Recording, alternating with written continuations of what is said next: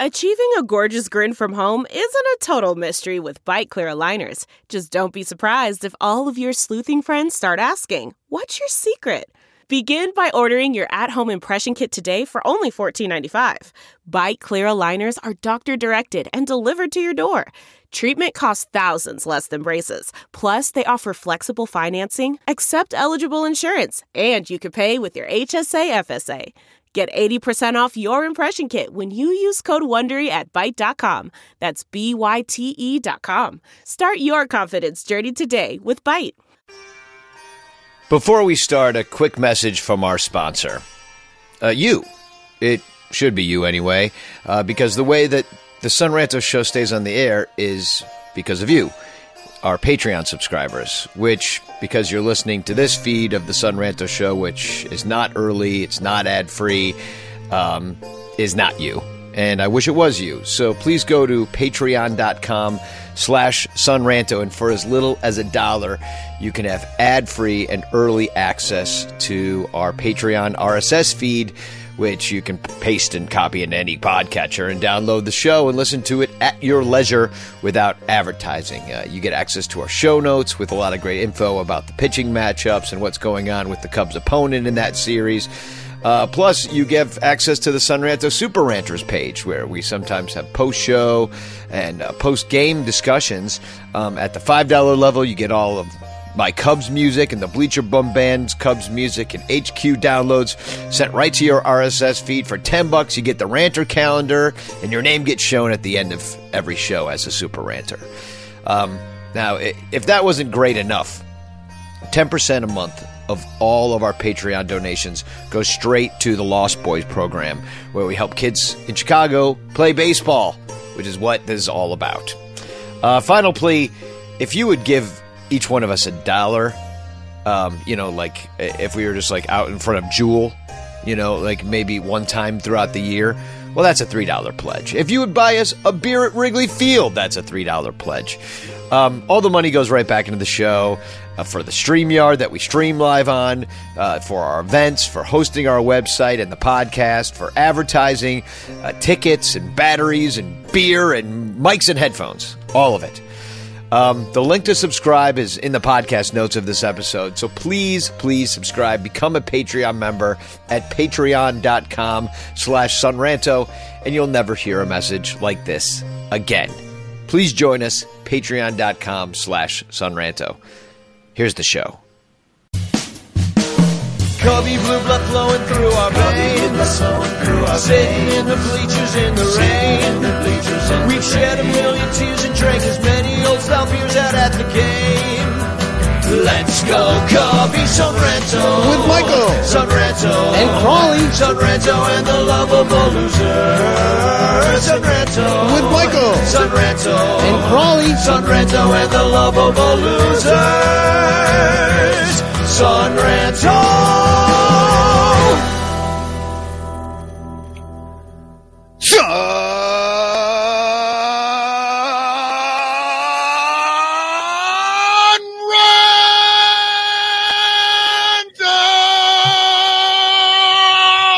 Uh, so I, now I thought you were going to cut it short, you know, like in the eighth inning of the scream today, you know, just like, Uh, sun rant and just no Sun O Rant, uh, whatsoever. Yeah, exactly. Just like finish it out there. Hi, welcome to the Sun Ranto Show. This is a ranter roundtable. We got a star studded event coming your way. My name is Danny Rockett. We've got E. E. Cubbings, otherwise known as Michael Cotton over there. What's up? Uh, 161 poems in. I haven't done the last one. If you've got ideas, feel free to share them. Either way, it needs to be missing an ending. So, and uh, and and of course, the man, the myth, Crawley, Crawley's Cubs. How you doing, man? How, how's it, how's everybody? How's everybody feeling after? You know, it was the perfect way to end this season with a whimper. Uh, you had basically two seasons um, pre we won, dude. We won. We won two or three. What do you mean a whimper? Uh, we won. the game didn't even get finished. They didn't even give a shit. They just said, "Let's go home. We're done. This is this is pointless. We have better." The Cardinals felt they had better things to do, but you They know, it, it- yeah, it- unfortunately, the Cardinals do have better things to do. It truly uh, was a difficult season. One, what you know, I've been doing this a long time as far as going to games and stuff. And, and from 2014 was that really first feeling of hope all the way up until 2020. Even last year, you, you felt like you had a shot. And this is really the first year where we get to an end of a season and it never felt like we were really in it except for the first two months. What so disappointing. A lot of Yeah. disappointment. it was really this was really a throwback season, a throwback to the days of fucking Cubs suck. They're the worst. Oh wait, here we go, June swoon.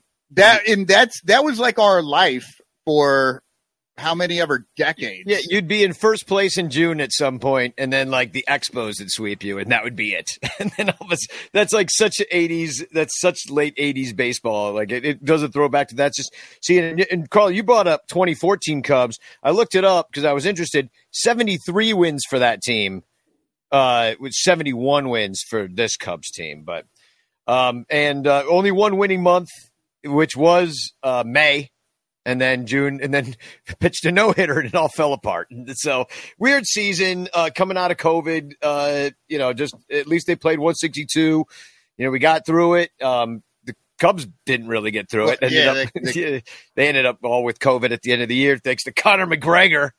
Um, Yeah. That's what we're going to assume. We're just going to accuse him because uh, he's probably not going to sue us. he de- he delivered his final knockout blow to the yeah, Cubs. To the Cubs. Well, thank you, Connor, because we needed it to end. And, you know, I, I feel like a little bit of relief, and I also feel like.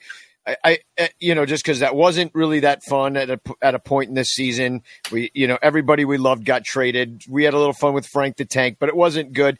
You know, it's just like I'm real. I'm ready to come back out, see what the Cubs are going to do in the offseason. I think there's going to be a lot to talk about, and we're going to talk to a lot of the people that we're going to talk to tonight. Um, and uh, let me just give you a rundown of who we got coming on. Okay. Uh, first of all, we got the director of morale. He's going to come on in one second. Uh, Sara Sanchez from Cup of Cubby Blue, Bleed Cubby Blue Fangraph. She's coming on. Michael Cerami, uh, my old uh, uh, outside the Ivy co-host uh, from television and Bleacher Nation, uh, TikTok star. Uh, Evan Altman from Cubs Insider and the Rants coming through. Got Andy Dolan, otherwise known as Decipio, coming through. Very funny man. Joe Kilgallen, uh, who's done a lot of Cubs. He's gotten been on 17 Cubs podcasts just this year. He's been on so many different ones. And um, Bryan Smith from Bleacher Nation does all the Cubs prospects, and he's going to round it out and hopefully give us some hope at the end. But uh, why don't we bring out our first guest, Mr. Hope himself? He's always here because he's never leaving, and um, his name is uh, the director of morale. It's Dom Frederick. Is how do you want us to? I, mean, Just- I know you have a title. Is this Frederick? No, Dom's fine. Fred, whatever. Dom. I really don't care. We we we'll call you Dom. yeah we won seventy one games, so whatever it is. So, so I, I got a question for you. We'll start here. Like, let's talk about you know your level of morale right now on a scale of of Milton Bradley to Ernie Banks. Where Oh. are you in morale? Um, that's a good question. I mean, I'm I'm a optimistic person uh, overall. I'm gonna say, for some reason, this guy popped in my head. I'm, I'm feeling like Darwin Barney in a, in a way of like I think we might have something with a few players, but I think those guys are going to be role players, and for us to really take the next step, I'm assuming you all are going to agree. We're going to need some real stars to come in and kind of change the framework of the team. So Darwin Barney. Uh, it's not terrible, but it's you know your kind of uh, league average second baseman who might win a Gold Glove every once in a while. So I yeah, whatever I, that means. I, I really like that. I like that. It's a yeah because it totally is. It's, it's the league average that gives you a little bit of fun, but if you just stick with that again next year, that's Yeah. not going to be good. Seventy one Yeah. wins again. Yeah. Yeah, Dom, Dom, you know, I, I noticed that over the season, you know, there was kind of a shift. You know, obviously, you know, people kind of sometimes confuse your online personality versus, you know, your real thoughts about things. And I think it kind of creeped Yeah. through when you're kind of talking about wanting to really push management to give us more, to do better. What do you know? What are your antici- What do you think is going to happen this off season, and what would leave you disappointed, in your opinion? I think the biggest thing, and I'm going to hold true to this, is the idea of just turning it on in one off season. I think that's a really dangerous game to play because when we're talking about when are we going to sign guys, when are we going to spend the money, when are we going to do this or that, I really find that just going all in with a dream team and expecting everything to turn around in a couple months is kind of ridiculous. You really have to build up the framework, you have to build up the foundation again and I would argue to simply create a new window, you need to have guys that are comfortable in playing. And as we've seen, whether it be Jon Lester in his first year, even though he's pretty good, Yu Darvish, Jason Heyward, Tyler Chatwood, even though he was never really good with the Cubs, you're going to need some of these new free agents to come in and be comfortable in their surroundings. And I would just hope that the Cubs don't say, all right, well, in 2023 and 24, that's when we're going to turn it on. That's where we're going to spend. I think it takes longer than that. I'm assuming people would agree as well. You can't just flip the switch and say, "All right, we're going to win now, uh, and we want to spend the money." Um, that would that would be the thing that would probably hurt me the most.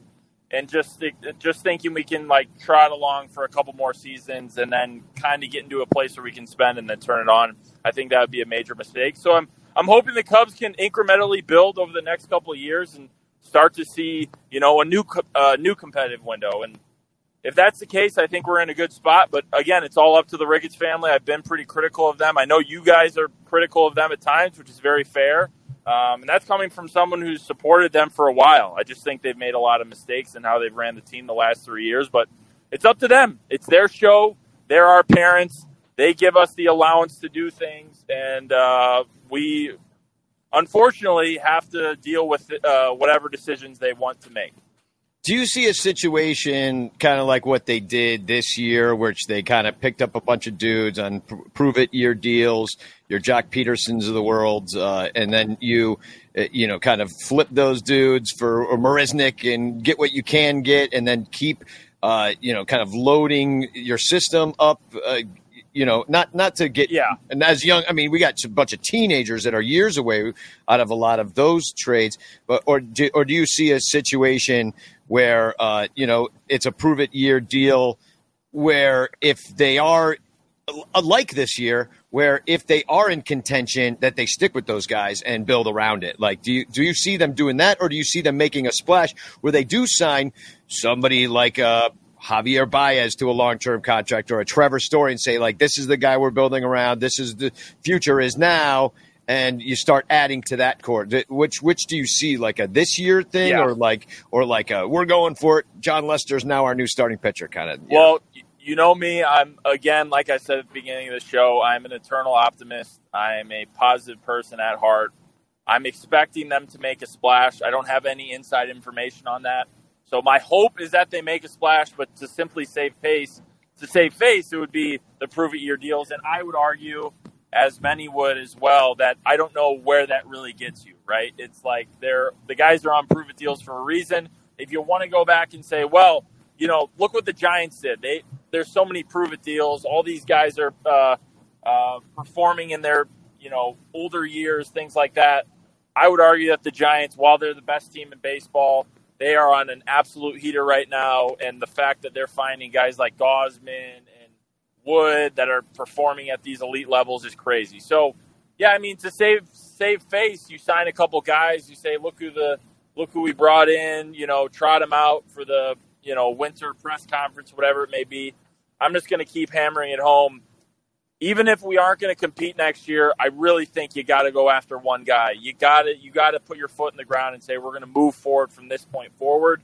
And if you don't, you're really not going anywhere other than you know developing the middle infield with uh, Madrigal and Hoerner and finding a you know some of these guys that have played big roles coming down the stretch in this season. Even though we only have 71 wins, like Schwindel and Wisdom, seeing what they have and what they contribute to the next year, but I'm, I'm really going to focus on hopefully a big splash that's coming because I think it's critical. And I think as we see over the sport, it's really hard to win. It's really hard to win. You need to have guys perform at the right time. You need guys to be comfortable. You need the locker room to be at an A plus level. And if it's not, there's too many other teams that are competing at really high levels that will surpass you. And that's really what happened over this, you know, past competitive window with the core four when you when you talked a lot about you know trying to build around someone like Danny was talking about, do you see them looking more at position players or looking for pitching? Listen, I mean, I, I I've hyped up these guys because I do believe in them. Moralzale, um, my guy Justin Steele, Keegan Thompson. I think they can contribute to a big league roster. I think they can contribute to a starting rotation. But the the moral of the story is when you look back at 2016, that was one of the best starting rotations we've seen in Cubs history. And if you want to compete, you gotta you gotta have guys on the mound. You have to have horses on the mound that take the ball every fifth day. I'll say I was actually thinking about this today before coming on. It's really hard to tweet about pitching performances in the moment. So I often find that Twitter, and I'm probably to blame for this, is mostly geared towards position players. Because a guy hits a home run, it's like he hit a home run. You can't say anything about him for the rest of the night. No one can rip on him. But if you have a great pitcher who's like dealing for five innings, like, wow, this guy's incredible. He's one pitch away from a home run. He's another pitch away from a second home run, and then it all goes down the drain. So that's kind of a, a look inside my mind where I, I have to think to myself, like, Fred, like, we really need pitching. I know it's great to tweet out home runs after home run and double and say, you know, we're going to hit the ball to the moon every single time. But we really need pitching, and I think over the last couple of years we've seen that. This year in particular, when you're, you know, trying to survive with Zach Davies and uh, a few other guys we had out there. I mean, God bless Jake, but I mean, it obviously wasn't going to work out, even though I was excited for him to come back. You need arms, and I think that would be a, a really big move if they could find an arm that, you know, could start to, again, uh, help out this rotation and, and, and build a new rotation for the future. Well, the first rumor that was just floated as far as starting pitchers, and I think everybody would be very happy if this happened, and it would signal a direction is Marcus Stroman, who has been with the Mets, and you know, I I think that would be a good start. I I agree with you about all those young guys contributing to a starting rotation, but uh, you know, you can't count on these dudes as taking that ball every fifth day because I don't think they have enough experience to know the league yet to do it. Yeah. Um, and so I guess who who out of those guys that kind of all seem the same to me right now in like where they are in the development of their career, who do you like the most out of your Alzolays and your Steels and your Thompsons and your Sampsons and your Kohl Stewarts? Are you are you asking are you asking Dom to pick like his favorite child? That's that's a hard. well, I mean, who, that, that is a hard question. I, who, who do you see? I, who I do you see uh, taking a step forward and really solidifying themselves into a rotation spot next year? I got I think, my guy. I think, I think it's I think it's Steele. I think it's Justin yeah. I think Steele. Justin Steele's the most unique. Lefty I'm, throws hard, big I'm time a, slider. Steele guy as well. Yeah, big time slider, breaking ball he has the attitude. Not saying the other guys don't. I mean, uh, you know, we have a lot of great competitors on the team, even though it's been a tough season. But I'd say Justin Steele. He's proved it in the bullpen. Um, it's just kind of stretching him out, finding another pitch, you know, uh, hitting spots. And again, I think these guys can be quality starters, but it's just when we're looking at next year, it's like while I'm supporting these guys through and through, and I don't want that to get twisted, I think it's like we'd all agree, it's it's kind of hard to say. All right, those three guys are going to take the ball. We have him, them, Kyle Hendricks, and then we'll, we'll figure it out from there. If you want to compete or do anything, you need to have a starter, and if it's not there, then we're in trouble. And I, the the main point I want to bring up is that I think Cubs fans have seen over the last seven years, you need a whole lot of guys to win. It's not 26 and done. It's not you know, nine guys every day in the starting lineup, and that's all you need. It's a 35, 40 man ordeal if you're really trying to win this thing with injuries. There's going to be a few guys every single year that are just absolutely terrible. They're not going to get it done at the right time. It just happens.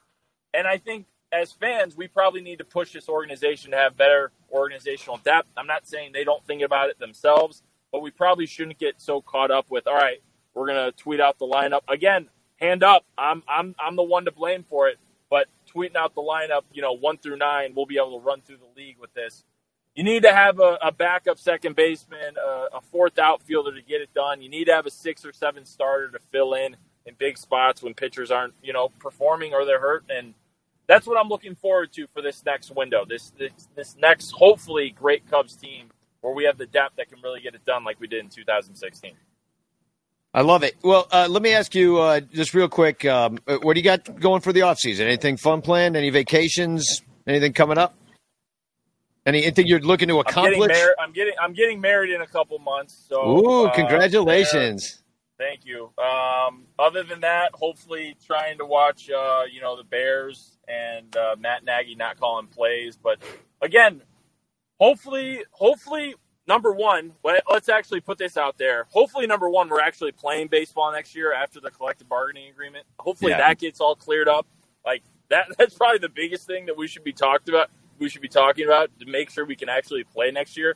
Once that gets through, hopefully free agency starts to pick up it's going to be another weird off season. I mean, I hope there's a lot happening, but the CBA has to get figured out, and, and once it does, then things can start rolling. But again, it all goes down to the Ricketts family. It all comes down to them, and I hope, I hope they don't take the fan base, great fans like you, Crawley, everyone. Like, I hope they don't take you all for granted. All the great people that are that support this team, the culture, the community, because this was a tough season and I don't think they should just say, "Hey, we can roll out the balls again," and these everyone's going to be you know fine with whatever it is. We sign a few free agents. Like expectations have totally changed, and I hope they do right by the most diehard fans, and we'll see what happens. So hopefully, hopefully, hopefully we play baseball next year. That's the biggest thing.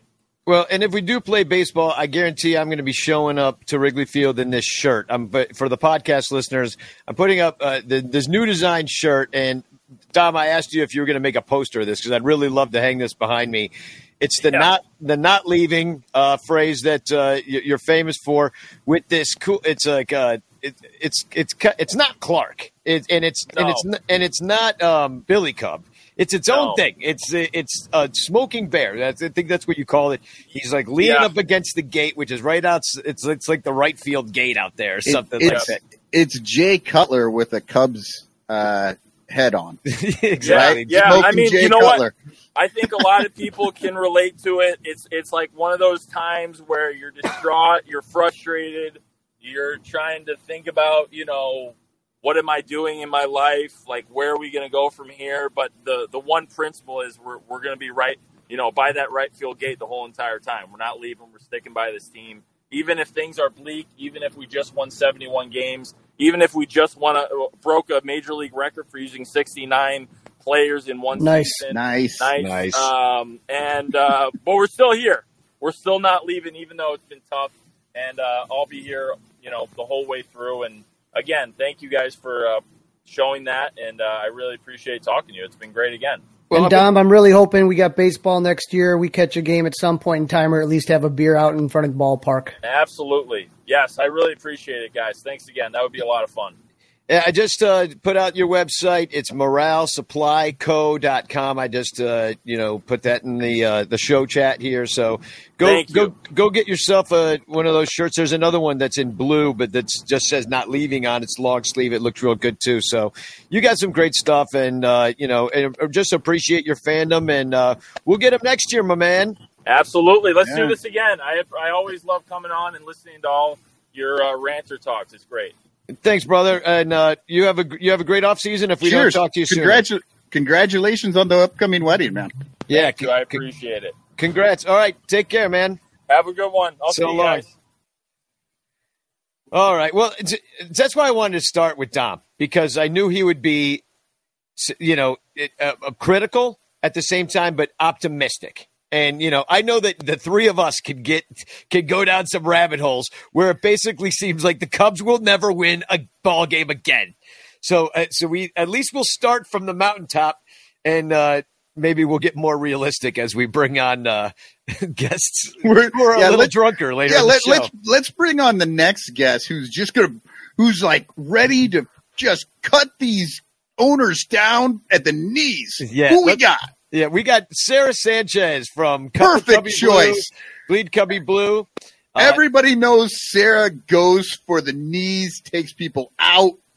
Can't well, wait. Sara's given up on the Cubs so much that she's wearing a Red Sox jersey right now, I believe. uh, okay, so but I've still got the Cubs well in the background. The Red Sox are my AL team. They have been my AL team for years. I lived in Boston for six years. Uh, I am pretty happy with the Red Sox victory today. So I'm, I'm not giving up on the Cubs. I have been waiting for a Cubs Red Sox World Series my entire life. And if that ever happens, just so we're all clear, I will cheer for the Cubs. But go Sox. Hey, a quick message from our sponsor, the Spotify Green Room app. What are you doing at 8 p.m. on Thursday? Well, here's what you should be doing. You should be listening and participating with the Son Ranto Show's weekly room on Thursdays at 8 p.m. on the Spotify Green Room app. It's free to download and, and use. You can talk to me and other fans and athletes and insiders in real time. It's free.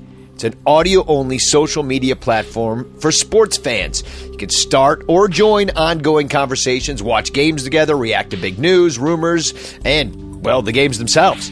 Talk to other sports fans, insiders, and athletes and executives just like me. and uh, join in on conversations with me and have a chance to be featured on our podcast.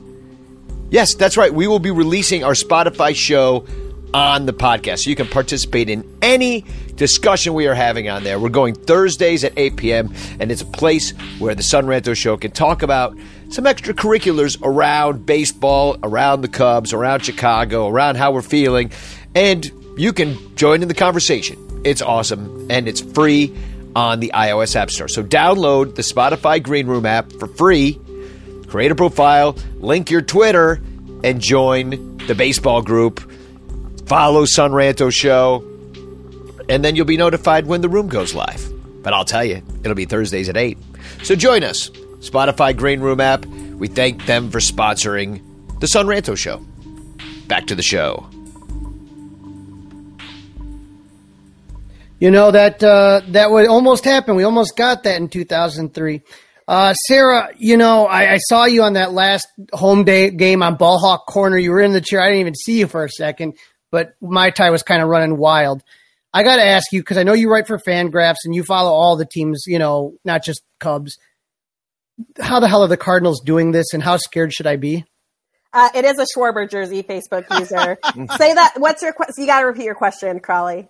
Uh, my question was, how for real are the Cardinals, and how the hell are they getting this done? Do they really have a chance at this thing?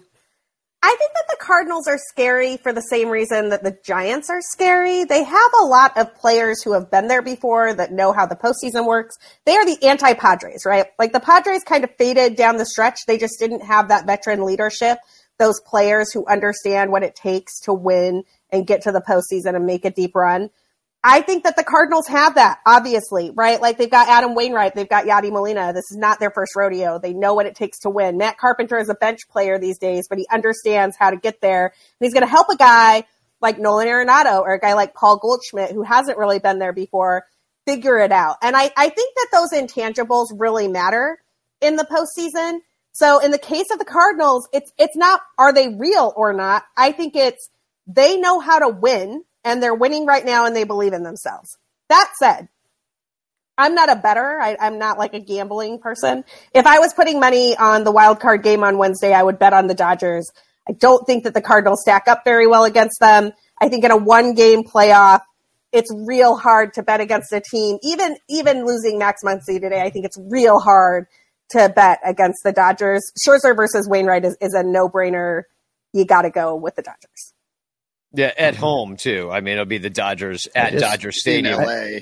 Yeah, I've had is- too much devil magic to scare me. I, I I'm spooked. It's Halloween. I'm getting scared. Well, the Cards are three and four versus the Dodgers this year, so that's pretty even as it goes. And let's see the the run differential here, and it looks like uh, they've.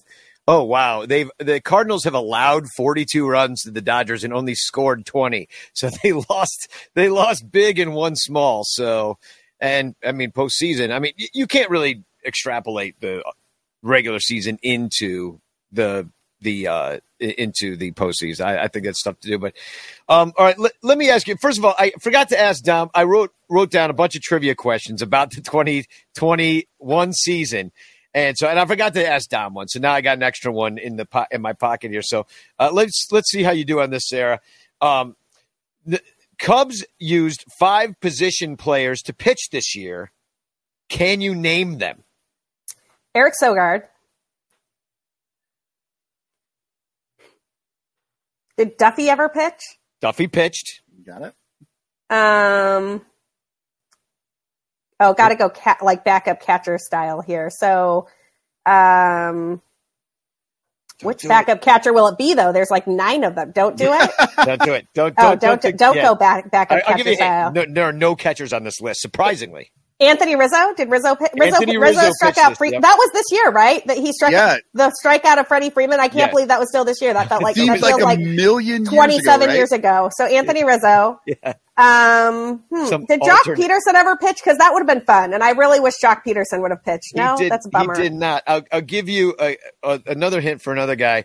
Uh, his, brother was a backup catcher on the team. Oh, so Romine, the Romine, Yeah, yeah. Andrew Romine. yeah, the Andrew Romine. And then there's one more, and he's the one that actually I believe did it the most recently.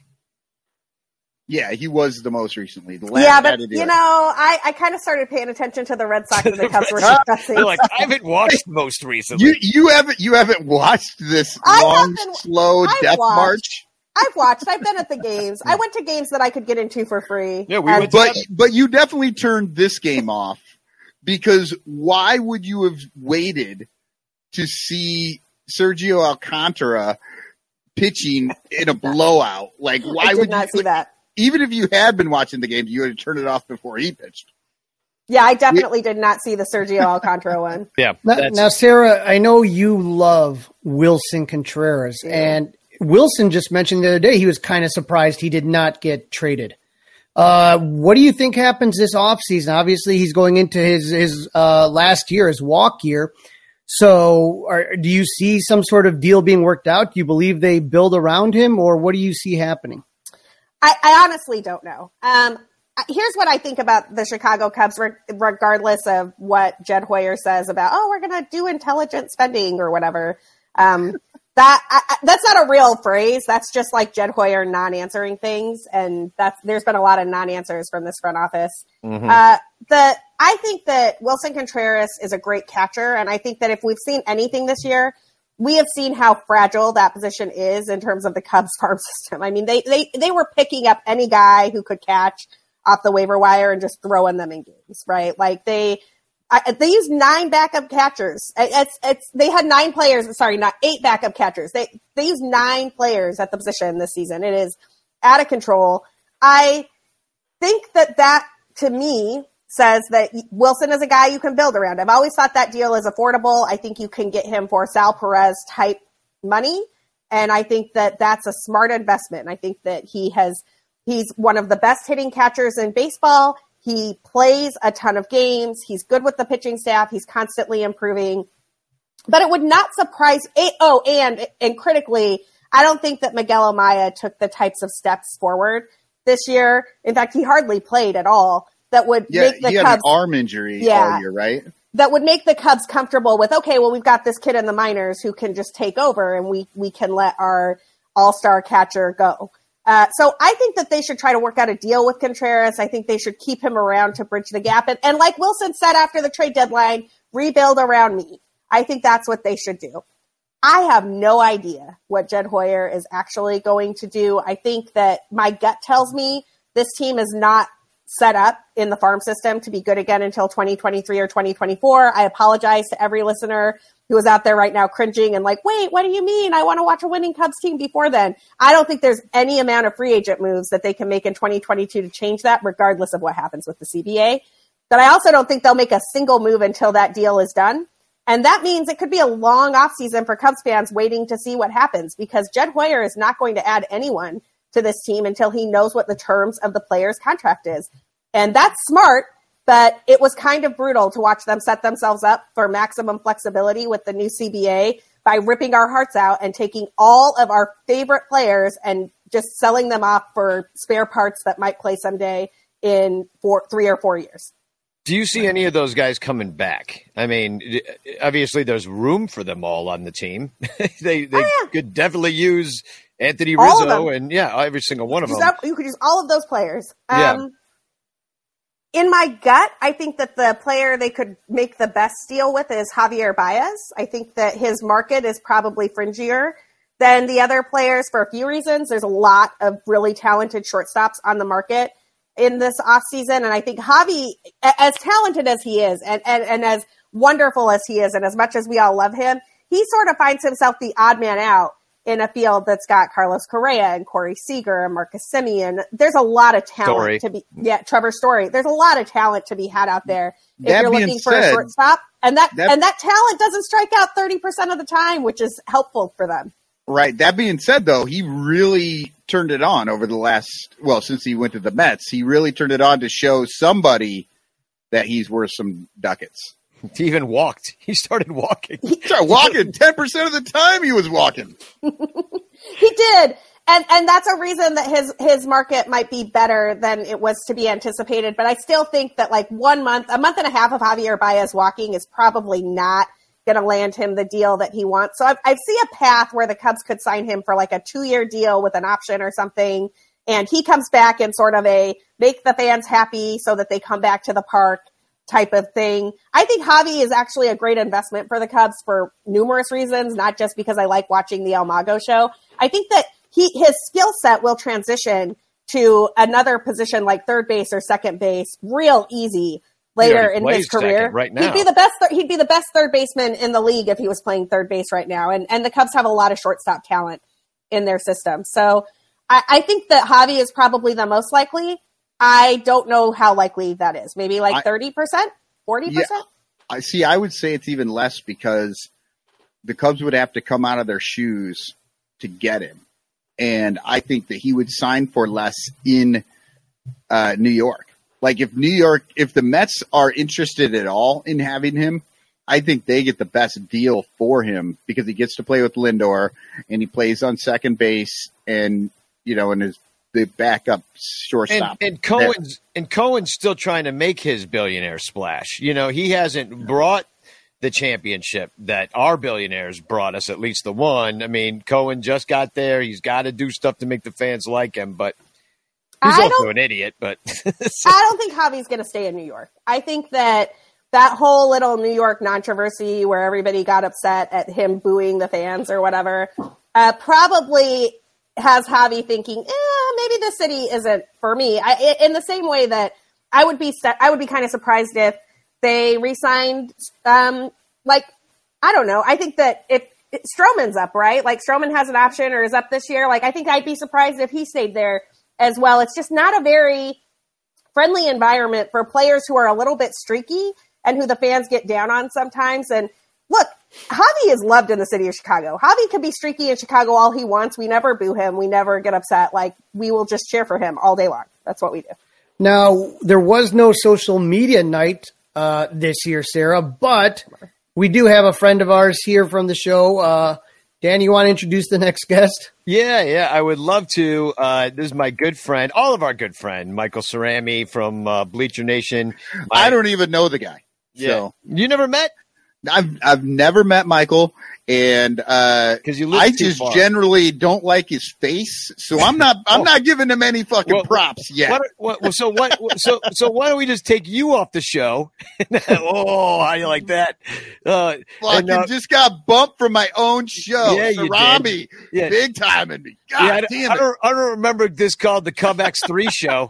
that was since when it's called that. So uh, no, let's bring him on. Michael Cerami, my old uh, television partner from uh, outside the Ivy. Come on in and uh, join the conversation. We we need more heads in boxes. If I, I I thought the other day that if I ever rebranded a Cubs podcast, I'm just going to call it Fans in Boxes. And then that's all. You know, just call it that. And then we're all just in like little mimes in boxes. We just try to get like 50 boxes going and everybody muting and unmuting. I, yeah, But, I um, like that. I like that idea. Mime podcast. It would be Let me start you with a, a real quick trivia question. Uh, the okay, number two, the Cubs used 69 players in the 21 2021 season. you gonna ask me to name them all? No, yeah. How many were on? Real quick, real quick. Name them. No, no. How many of them were pitchers Oh, that's a out of okay, that's a cool 69? so, All right, let me do just Nice. some quick mental one. math. I'm going to keep it uh, quick. So Yeah. 69. do do do do do do do. Um, I'm going to say there were 31 pitchers. 40. Ah, 40 pitchers. I know. It was mostly pit. I was like, really? Only 29 position players? Like, I mean, there were at least four Jonathan Shui Farguses, I believe, that played this year. At least four. Um, now, the interesting thing about having you and Sara on, Michael, is that, Michael, you got in a little bit of controversy this week trying to make some peace with between Cub fans and Sox fans. Uh, you, you came up with your TikTok video. Um, Sara, I know. Go ahead. Yeah. I, I I have the TikTok video just so everybody knows what we're talking about.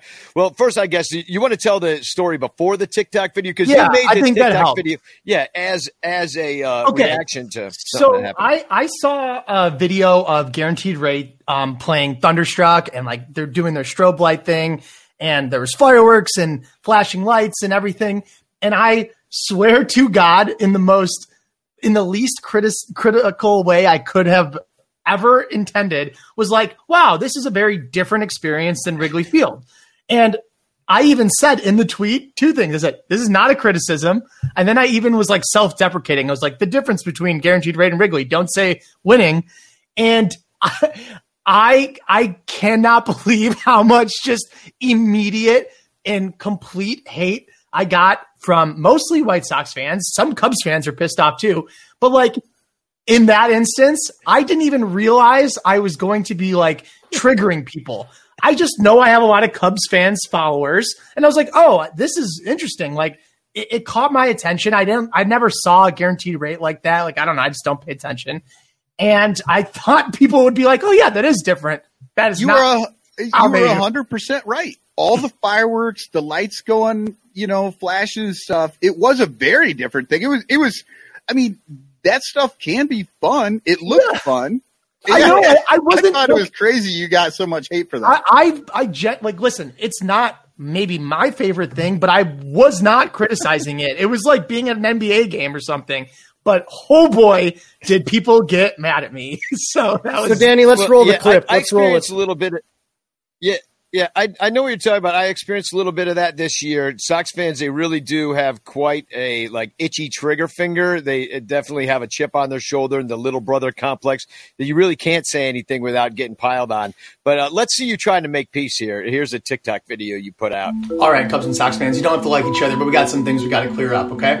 First up, to the Cubs fans, guess what? The White Sox are good this year, and we're not. You got to get over it. They're a fun, young team, full stop. They deserve all the attention they're getting. To the White Sox fans, the Cubs and White Sox have won the same number of World Series since 1901, and they have won one more recently. So, like, this whole argument over irrelevancy, it doesn't hurt our feelings anymore. We won a lot over the last seven, eight years, and uh, it wasn't enough, but it surely was more than the White Sox to the Cubs fans, you might like Wrigley Field more, and it might actually be an older, more traditional baseball experience. But a lot of people like the fireworks and the loud music and the lights, and that's fine. Guaranteed Rate is just a different flavor of baseball. It's not necessarily a worse one. White Sox fans, Wrigley Field isn't a dump. It's not crumbling. It's not old. It's not out of date. They just went $500 million over budget renovating the stadium and the surrounding area. It's the whole reason we're in this problem in the first place. So it's okay to admit that Wrigley is a beautiful place to watch baseball. It is. It's objectively a good stadium. Cubs fans, if the White Sox make it to the World Series this year and they're playing against the Cardinals or the Brewers or the Dodgers, uh, you don't have to root for the White Sox, but if you root for the NL team in that case, uh, you're absolutely insane. Know who your real rivals are. And White Sox fans, don't be sore winners. We know your team is good. We're just hurting really bad right now. They just traded half the World Series team and we don't have a lot to show for it at the moment. So, you know, give us a break. I'm a Cubs fan, and I'm not going to be rooting for the White Sox anytime soon. And I'm not saying that we have to love each other. Um, the rivalry is great. It's fun to have this crosstown, you know, sort of back and forth. Um, it just would be nice to do it when both teams are good. And when one team sucks and the other team just shits endlessly on the other team, we're not serving any purpose. It, it's pointless. It's like we can admit that one stadium is good or one team is good without absolutely jumping down each other's throats. That's all I'm saying. All right. I think I solved it. Probably right. Yeah. Okay. And how much did you get shit on for that peacemaker video? so that one, I will say, I knew what I was doing. I knew that was for engagement. um, I knew that that was going to get some. Uh, You right. You had a moment. You took over. yeah, Now, I Sara, want to know what that background music was, though. it's just like a background TikTok ambient noise thing. I I don't know. I I don't. I'm trying to think like th- the big thing that I wanted wanted to accomplish and why I was going back and forth with some people is is really like one thing, and that's I want to be able to as a Cubs fan, I want to be able to talk about the White Sox if I want to. And it is like near impossible for me on both sides, Cubs fans and White Sox fans, for me to like enjoy it at all. And I'm not a White Sox fan. I'm not going to be rooting for them, but I'm going to be watching the World Series, and if they are playing against the Cardinals or the Brewers, I, it it truly like you can do whatever you want, but it seems crazy to me that if there was, you know, if Nolan Arenado was up and hit a home run, that wouldn't make me happy. If it was like that wouldn't be a good thing because it was against the White Sox. But if Tim Anderson hit a home run and the Cardinals lose the World Series, that would make me happy. That's better because I hate the Cardinals more. And that's kind of all I was trying to get at is like, just let me be okay with that. And we're not allowed. Like, it, we're not welcome to enjoy it. And that's, I think that that's not right. I think that Sara, Sara, I know that Sara, I know you've gone to a couple Sox games this year as well, correct? Oh yeah, I've gone to three or four, and and I think we are allowed to like the White Sox, but I think you have to be like super upfront about what you're doing and like what your loyalties are. So I have a couple of friends who are Sox fans. Uh, I'm really good friends with the crew over at Northside Sox. They're great. Shout out to Janice Scurio, who is one of my favorite White Sox fans. I follow a bunch of the Section 108 people. Met a few of them when I was down there for the Yankees White Sox game. And look, I admit that part of this is because I'm not a native Chicagoan. I grew up in Utah, so as far as like like until interleague came along, those White Sox games were exhibition games that I didn't care. Like Michael Jordan got called up to play in them; they were just whatever, right? Um, I never had White Sox friends like tease me or rib me about being a Cubs fan or anything like that. I did have a neighbor who was a Cardinals fan who was, you know, he was that kid, and I see you, Stephen Laszlo. Like anyway, um, my point being, Shout that, out, Steven. yeah, he, he's definitely not watching this show. Uh, but my point is that so I actually have a lot of friends who are White Sox fans. I tried to get tickets to the postseason. I, I wasn't able to. I was at work and I was trying to do it on my phone and it just didn't work. Um, but I think that you just have to be really upfront with where you're at. They know that I'm Cubs first. They know that I'm never going to cheer for the White Sox against the Cubs. But I'll tell you this: the White Sox are my second favorite team in this postseason. I was looking at it just now. I'm Red Sox all the time. But if I can get like a World Series with that Tim Anderson bat flips and slides and Eloy Jimenez and Luis Robert doing cool things and the return of Carlos Rodon and Lucas. Did you all see the video that Levante did with Lucas Giolito and the changeup and he's teaching the little kids the changeup? How can you not love Lucas Giolito? That's incredible stuff. That's A plus plus heart content. So Well, I'm, I'm anyway, gonna be go I'm go gonna be- Sox. Soxtober is here. I'm going to be 100% honest. Michael and I went back and forth on this a few times because I am of the mentality of pick a side. And I did some research because I know some of Michael Cerami's classmates. So I did some hardcore research. Okay. And so as I looked this up, I What started, the hell is about to happen? this is your life. so we're, I gonna, will. we're, t- we're gonna get most just- likely to be a White Sox fan. this is this yearbook. is a theory, Michael, and I was going to pass it by you. Okay, I'm going to pass it by you. You're younger than Danny, Michael, and myself. Sara's younger than all of us, probably, or she at least looks that way. Um, but what when I was talking to your former classmates, I said, guys, did you guys not fight with like Sox fans, like getting big arguments or or this and that? And they were kind of thinking about it and getting back to me. And what they said was, look, we never saw the Bears win a Super Bowl. We really were too young to enjoy the Bulls thing. The White Sox were the first team we ever saw win something in Chicago.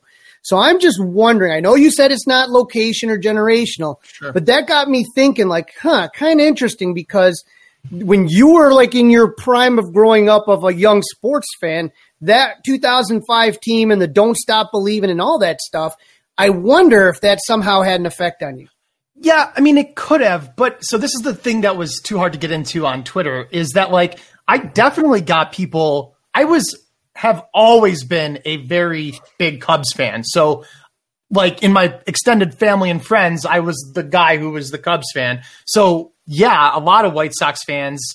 Um, I have a lot of uncles that are White Sox fans and like stuff like that, and they would always give me crap for the Cubs uh, not winning, but that was like kind of dumb to me then too. And that's why in one of my points in that video, like I, even even recently, people were like giving me like the hundred years thing for the Cubs. I was like, that doesn't even make sense anymore. Like even the distribution of the World Series for the White Sox and Cubs is even, and the Cubs was way more recent. So like none of the the the um the the chirping like ever made sense to me And but I did get it all the time. And so I guess what I'm saying is you're right. Yeah, White Sox fans have been razzing me forever. But like we're in a rare moment where the Cubs actually we do have some upper ground, not like right now, but over the last decade. So we can be the ones to extend the olive branch and be like, go win, go do it, fine. Like it, I just don't get how them. It doesn't have to be them winning is bad for us. It it it just doesn't. So again, especially when it's against our rivals that we actually dislike. So I don't know. I have to add one thing here because this is what I remember about the White Sox most recently, aside from like the games I've been at and that type of stuff. I remember the White Sox putting up billboards on the Dan Ryan for the Cubs in 2015 and 2016, wishing the Cubs good luck in the in the NLCS and and then in the World Series. That is a class act. I hope the Ricketts do the same thing. I want to see a billboard. Wait, I'm not even laughing at what you said. I'm laughing at Danny, who's definitely. I was like, he's about to crack up at that. Good luck. It's postseason. Why not? Who cares? Like, I, I, I no, honestly just don't I'm, care. I, the, I the person I hate the worst on the White Sox is Tony La Russa, and I can't do anything about that. But I would love Eloy, Eloy Jimenez is going to have the coolest experience in the playoffs, and I'm here for it. No, I, Sara, I'm 100% with you. We're all just laughing because we know that the fucking Ricketts, the Ricketts aren't going to spend a dime to do it. Billboards cost money, Sara. Yeah, they, they, didn't even, they didn't even do. they didn't even do the fucking giveaways this year. Yeah. Like they didn't even take the time, probably because they fired somebody that is supposed to do it, but they didn't even go out and get a sponsor to fucking, I don't know, give away a, a a yeah, cowboy they, hat yeah, they some don't, shit. They don't pay for those. It's paid for by this Wendella boat rides or whatever. Yeah, but they didn't even do it because they. I mean, this is how bad they are at spending money. So there's never going to be a, a billboard. There won't even be a billboard from the Ricketts saying "Good luck, Cubs." It'll, it'll just it'll be a billboard for Ricketts' new SPAC that he's putting out there into the market. Yeah, come, um, come Come to our our betting casino. Yeah, come to our casino. Uh, so uh, as long as we got you on the show, because I, I, know one of the big questions, Cerami, you're a huge Ian Happ fan. You had the you always had that, that giant fat head that you had with you backstage at outside the Ivy. And, He's the uh, last one. yeah, and exactly. You were the the last. Of the make it the last of the Happ fans. Yeah, actually, Dom Dom's a pretty big. Uh, who we just had it. He's a pretty big Happ fan. Mm-hmm. He sells coffee with him. But uh, uh, so, um, but I wanted to ask you this because you know Ian Happ. Uh, this year, we saw him disappear for much of the year. It, he just w- wasn't around. I'm going to put up his numbers here. Okay, uh, it, it, April terrible. May pl- pretty good. Right. Uh, June disappeared. July disappeared. August came back after the trade deadline, and he finished strong. September, October.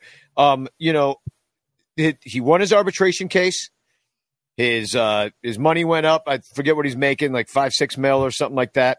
Roughly, yeah, yeah. And so it, you know that'll go up now, most likely. I think it'll go up. He he.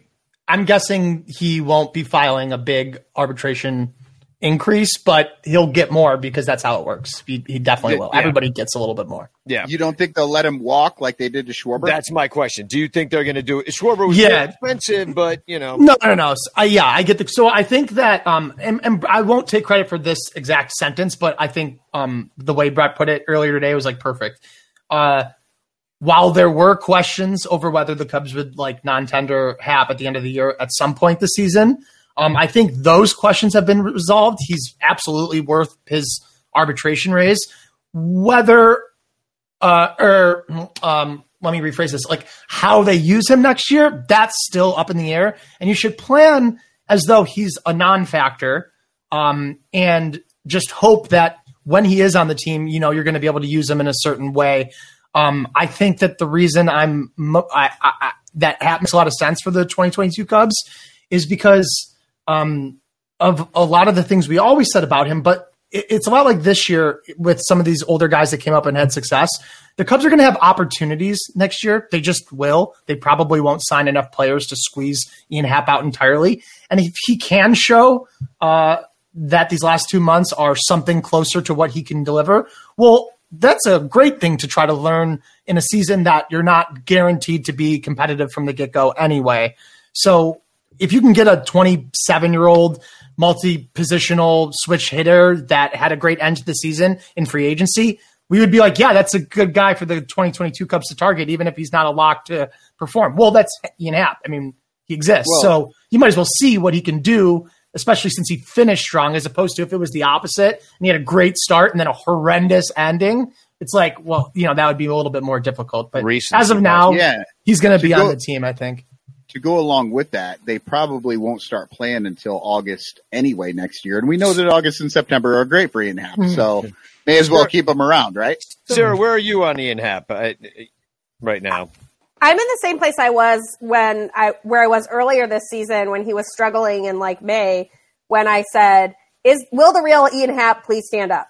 I think I actually titled an article uh, that I wrote for BCB, "Will the real Ian Happ please stand up?" Because I I just want to know: is he this dude who is like a quasi MVP candidate, or is he this guy who just like disappears for long stretches and and li- like offensively is just just cannot catch up to a high fastball, is reaching, and his ground ball rate just like skyrockets. It, it's not.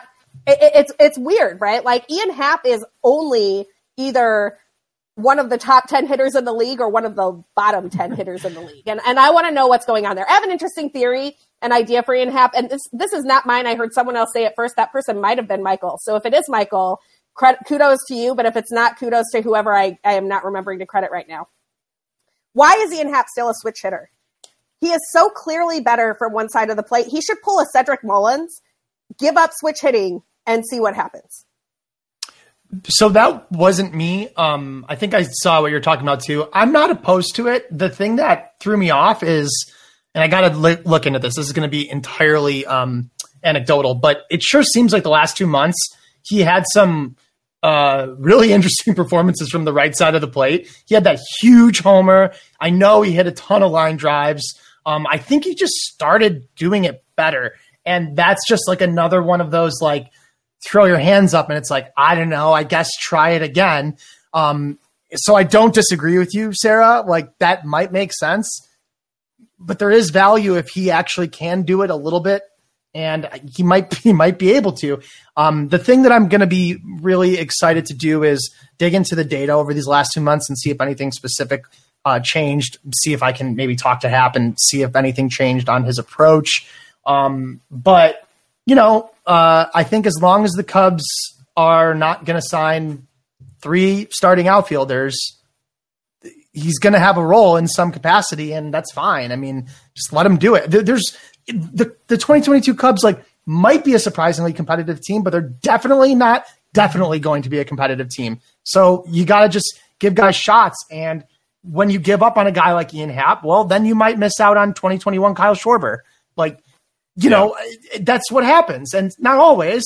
So i'm not saying it's not a risk. It just feels like a risk worth $7 million when your payroll is $70 million like what reason is there to not pay a guy with his pedigree and ha- eh, who has again people don't like to admit this never been a below average hitter by weighted runs created plus including this season because of the end of the the last yeah. two months Yeah, because he goes on these he disappears for two, three months, then he comes back for a month or two. you and know? that's obviously not acceptable. Like I'm not like you know he can't if he does this again.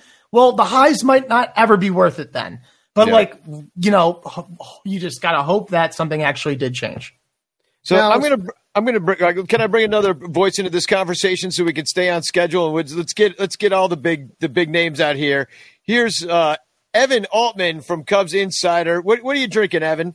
Uh, I got like some got a uh, nice the, the Singleton 12 year Scotch. Oh, it's a Scotch. Look at you. I, I decided I decided for once to drink coffee during this during a Sun Ranto show because uh, I was just like, you know what, these round tables tend to get off the rails real fast, and they go three and a half hours long because I get drunk. So Probably be instead- better if everybody was doing rails.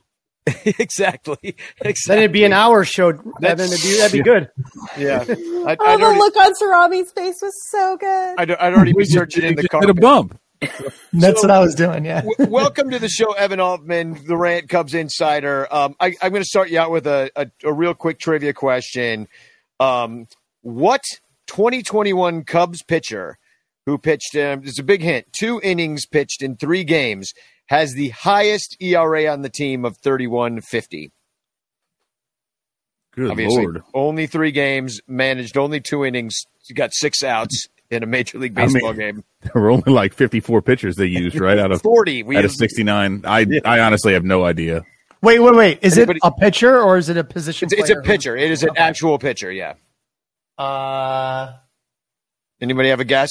Who only threw two innings. that's what's throwing me off because I was like, Well, no, he tried to throw more, but it didn't work. yeah, two, two's all that he got Well, credited. He probably oh, faced oh, wait, so this way more person than only six got batters. six outs over Yeah. the course of the entire season. but Correct. They were not necessarily at the same time. right. Full Three games. Yeah. Three Got it. total games, six total outs.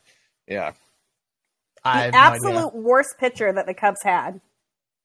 Yep. Got lit up Well. every every time. All right. Shelby Miller. Uh, Ah. that's that's a hard one. That's, a not fair one. because he didn't really pitch for them this year. That is absolutely Mandela syndrome. Yeah. There is there is no way or Mandela effect. There is absolutely not because Jordan Bastian tweeted that. I was like, dude, bullshit. Shelby Miller did not. Okay, there's been so many. There's been so many of those good. Like, can you believe this is only this year type of thing? Like the Eric Sogard Eric Sogard was Eric a great Sogard, one. That was not this year. that like really years did mess me up. But um, Theo Epstein's last day should have been today. That's a weird one. Yeah. Like his contract went oh, through Oh, today. yeah. Theo Epstein. It feels like that was a decade ago that he was in charge of the Cubs. So Evan, Theo got out with his record intact, and he knew exactly what he was Oh, doing. well, he said, knew he said it at the exactly beginning. what he was he said he said specifically he got out because there were going to be hard decisions that had to be made. He didn't want to make them. Here you go, Jed. Have fun. Look, But that was Yeah. in his letter. He knew this was going to happen. That they were going to have to trade these guys. I think he he, got did out. that to. I think that was a cra- that that was a, a, a um a gift to Jed Hoyer because I think he I think Jed Hoyer needed to own all of this. no, Please, no, I, I'm, I hope Theo never gives me. a That's Jed, a gift. Jed, please put non-tender Kyle Merry Schwarber Christmas, and then a Jed. first round Imagine- draft Happy Hanukkah. Here's a Well, box of imagine shit. nothing But imagine the right opposite. before he turns into David Ortiz 2.0. Happy, Okay. happy Hanukkah, Jed. so I'm not Eight days of bullshit. I uh I'm not like I I don't know if Jed Hoyer you know the thing that bothers me the most about him is he became the Cubs president before anyone had a chance to even decide if that was the right call. Like he's probably really great, but we were like, well, he's Theo's number 2, he was the GM, he's the president, that makes sense. his turn. And it was Do like we have a GM? No. yeah, no, Jed, Jed don't. Hoyer. You don't so, have a so, GM. yeah, so that bothers me. But if I was Jed Hoyer and I was going to be president and I've been living in Theo Epstein's shadow for 15 years and he traded all of the star players away and then I took over at the end of the year, you know, then you're going to be like, the first question is like, do you wish Theo did that? And then you're going to be in this constant, continuously uh, expanding battle with the ghost of the guy that's been overshadowing your entire career. And those decisions needed to be Jed's so that when anything that does go right going forward, he gets the credit for them. And he's going to Um, get it all if it goes wrong. I know, He's but, gonna but get I- all the blame I know that I get what you guys are saying, but I'm telling you, if you are that guy, you want to own all of it because if it does go right, you want the credit. And if because if it didn't, he wouldn't have gotten Well, it, and it and- been Hold on. again. Here- we've here's seen- my object. Yeah, Go, go, for ahead. it. Go ahead. Well, I was going to say ahead. one of the things that I have brought up many times that it was a huge failing of Theo Epstein's was that he m- maintained too tight a grip on the emotional ties that he had to those players, and I think he, I think Jed, for better or worse, uh, is a better hatchet man. I think Jed was able to know that that here's the deal. I'm going into this. I'm going to make this my own team. I will make these decisions because he steeled himself to do that. And and I think that just eh, Theo knew he couldn't make those decisions very well, especially knowing that he wasn't going to be there. That was the other part of it. If that's not going to be your team anymore going forward, Yeah. I'm going to give it to you. You do it. I think you can do this better than me, and I- have I- at it. That's what I mean. I I guess I maybe I'm not articulating well. Like I also think that part. Like it's not going to be Theo's team. You can't trade the entire core and then peace out. Like that just seems irresponsible. Evan, so Or nor Evan, can you keep them all and not resign them and then peace out. Like, Yeah. oh, hey, we still sucked with all them. Fuck. Here- Evan, my Michael, I question for you, Evan. Um, I know that you talk you you you talk to a lot of minor league players, and and and you've you've gotten to visit them, and you've done it at Cubs convention for South uh, for Myrtle Beach. I'm sorry. Who is somebody that you think is not on people's radar that you're like, hey, this guy can come quicker than you think? Maybe 2022, maybe 2023. So dirty. That's what she said. Um, I don't. there's a lot of guys that can come quicker than you think. Um, but I, I do want to the the gentleman who just commented about me being a genius. I just want to thank you. Um, you're absolutely correct. That was Robert Um, Sanchez. Evan is yeah. a genius. Yeah. It- yeah, he's absolutely he's the genius um, for sussing that out. Um, you know, I ah, gosh, it's tough to say because I, I, think there's a few guys out there. Um, I mean, we know about uh, a lot of these. I, I think uh, Owen Caissie is one who I think is is moving really. I mean, you got a bunch of these guys who are contact type hitters. I, I know. Like Max Bain is another one who again was only at high A. I think he could move really, really quickly if he figures out a couple of those other pitches. Again, his, his slider and his changeup just added in there. So it took him about a year to work on that stuff until he was even ready to throw that slider in the game. Then he really worked on the changeup. I think he could move very, very quickly with that kind of velo, uh, move up through the system because again, you're talking about a guy who's been around for a little while. So, um, outside of that, man, it's so tough because this was such a weird year. I'm going to want to see another couple of months of like an actual season where you had, we just saw this full season, right? So coming off of who was able to develop in 2020, you know, some of those guys didn't have any sort of actual organized competition. And then, you know, how, how did that work out? So I don't want to cop out of it, but it's just really hard to see um, because a lot of those guys move so fast. Like I would have said um, that uh, that Scott Kobos was a guy, but he obviously did move very very quickly through the system. He ended up at AAA after starting out at at Low A Myrtle Beach, you know, as an undrafted guy. But I, I think you're going to see uh, a bunch of those players, pitchers in particular, specifically bullpen guys, who are going to be competing for spots because there are so many dudes who are in that bullpen who you're like, why do we keep seeing Rex Brothers every day? Well, that's going to be done, and there's going to be a lot of those. Instead of going after those, hey, uh, let's what what veteran can we get for less than a million bucks? They're not going after those guys. It's just going to be, hey, bring up the AAA dudes and let's go.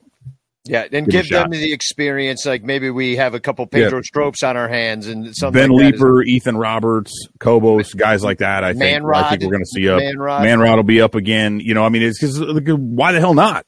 Because a they're cheaper, and b you got to figure out what you got. Because hey, if you can pay almost nothing, and and I hate that I you know I, I don't want to like say that ownership should do that, but what I'm saying is if you can build your bullpen really really cheap, you can actually go out and maybe spend a little bit of money on the starting rotation, and then have those bullpen guys Yeah. continue on for four, five, six years together and really build something like what KC did, you know, when they uh when they had their World Series run. Evan, I'm going to drop a link in the chat of uh, a, of a story. Uh, one of the first ones that all the bloggers are going to write. Sara's going to write one. Michael's going to write one, uh, and all of our other friends that write with us, they're all going to write one about uh, realistic free agent targets that you see that the Cubs picking up. Uh, you know, and some of the guys, and I'm looking at your article here right now that you mentioned. You know, uh, you have. Uh, well, you have a lot of you mentioned a lot of people, um, but it, t- tell me, uh, you know, Nick Castellanos, Noah Syndergaard, Michael Conforto, Alex Cobb, Kendall Graveman, Jon Gray. There's a you know a, a mix of pitchers and hitters. Even Jorge Soler makes the the list. Kyle Seager. Uh, so who, where do you see the Cubs starting to? To add, I- is it going to be in the starting pitching range, or is it going to be in a position? And is it going to be a guy that they're going to that they're going to see what happens with this dude? Is this a short term contract that you're looking to flip and maybe turn into some younger guys because you're not really on the verge of competing? Or is it somebody that you give a longer term contract to that you're just like, no, you're going to be here for this as we, you know, start to rebuild this team, retool the team as they like to call it instead of rebuild. I don't know what the fucking difference is, but you know, uh, who do you, how do you see them going at where do they start? Pitching, hitting, Um, I mean, if they're going to spend any kind of significant money, I think it's got to be in the rotation. I mean, we saw this year uh, clearly, you know, kind of trying to go on the cheap and getting a bunch of soft tossing uh, guys didn't work out real well. However, the difficult part here is you're transitioning between, you know, this isn't quite the. I've wanted them to bring in a Jon Lester type, the guy who's sort of the harbinger of, of better things to come, but it's really difficult to sell anybody on that right now. And the guys who are out there like that, say a Max Scherzer, right? He doesn't have that much time left that he's signing a seven year deal and wanting to come to a team that he might have to wait two years. He doesn't have that kind of time, you know, Justin Verlander or somebody like that. So I do think they're going to, if they go for somebody a little bit bigger, it's going to have to be, they can, they can absorb high average annual value. Uh, but it's going to have to be for a short period of time is what I think they're looking at. maybe some three, four year deals if you can get a guy like a Soler. Um, you know, again, Syndergaard might, and I stress that because I mean, we, we don't know what the qualifying offers are going to look like, whether those will even exist, what they'll be tied to. I think they're going to prioritize guys who, who had down years. Conforto's another one who are maybe looking for that pillow deal, who are willing to sign for a year somewhere where I know, hey, this team's kind of shitty, but that means I'm guaranteed a spot. And I'm to, if I'm a pitcher, I'm to take the bump every five days. I can build my value. If I do really well and the team sucks, I get traded to a contender. If I do really well at all and I don't get moved, I still build my value for one more big contract after this. And so it's it's like the Joc Pederson. I think we're going to see the Cubs kind of target that sort of stuff to where, hey, this guy's a he's a, a known commodity, right? People be like, and that's why I even said it's a different piece. But I was like, hey man, go go figure out if the Padres are still looking to offload Eric Hosmer or Wil Myers.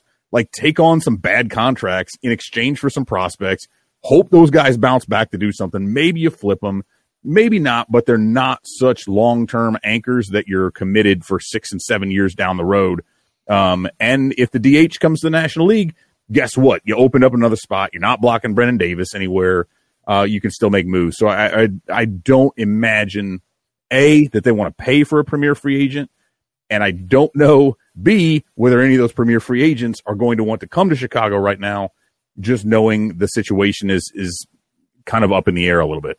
Michael, I know you got to get going. Um, you are doing uh, your people can follow your work at uh, Bleacher Nation, right? Still, Yep. And, uh, in the chat, are you trying to and uh, what about what about the TikTok channel? I mean, you are known as the TikTok king around here. I mean, yeah. Um, I my same as my Twitter handle at Michael underscore Cerami. I uh, just like to have fun, like to do silly stuff. I'm running around my house, putting on costumes and stuff. So check out TikTok. And, and uh, who, who's your guy? Who, what What do you think that they're? You, who's your guy to that they're going to sign? Yeah, so I totally uh, I agree with pretty much everything Evan said. I think um, if Cubs fans want to dream big, the biggest uh, realistic dream might be Stroman. Like that might be like if you want to get real lucky and rub the rabbit foot all night. He just is like a guy that they can target, and uh, that might be the only big thing. Otherwise, I think it's going to be all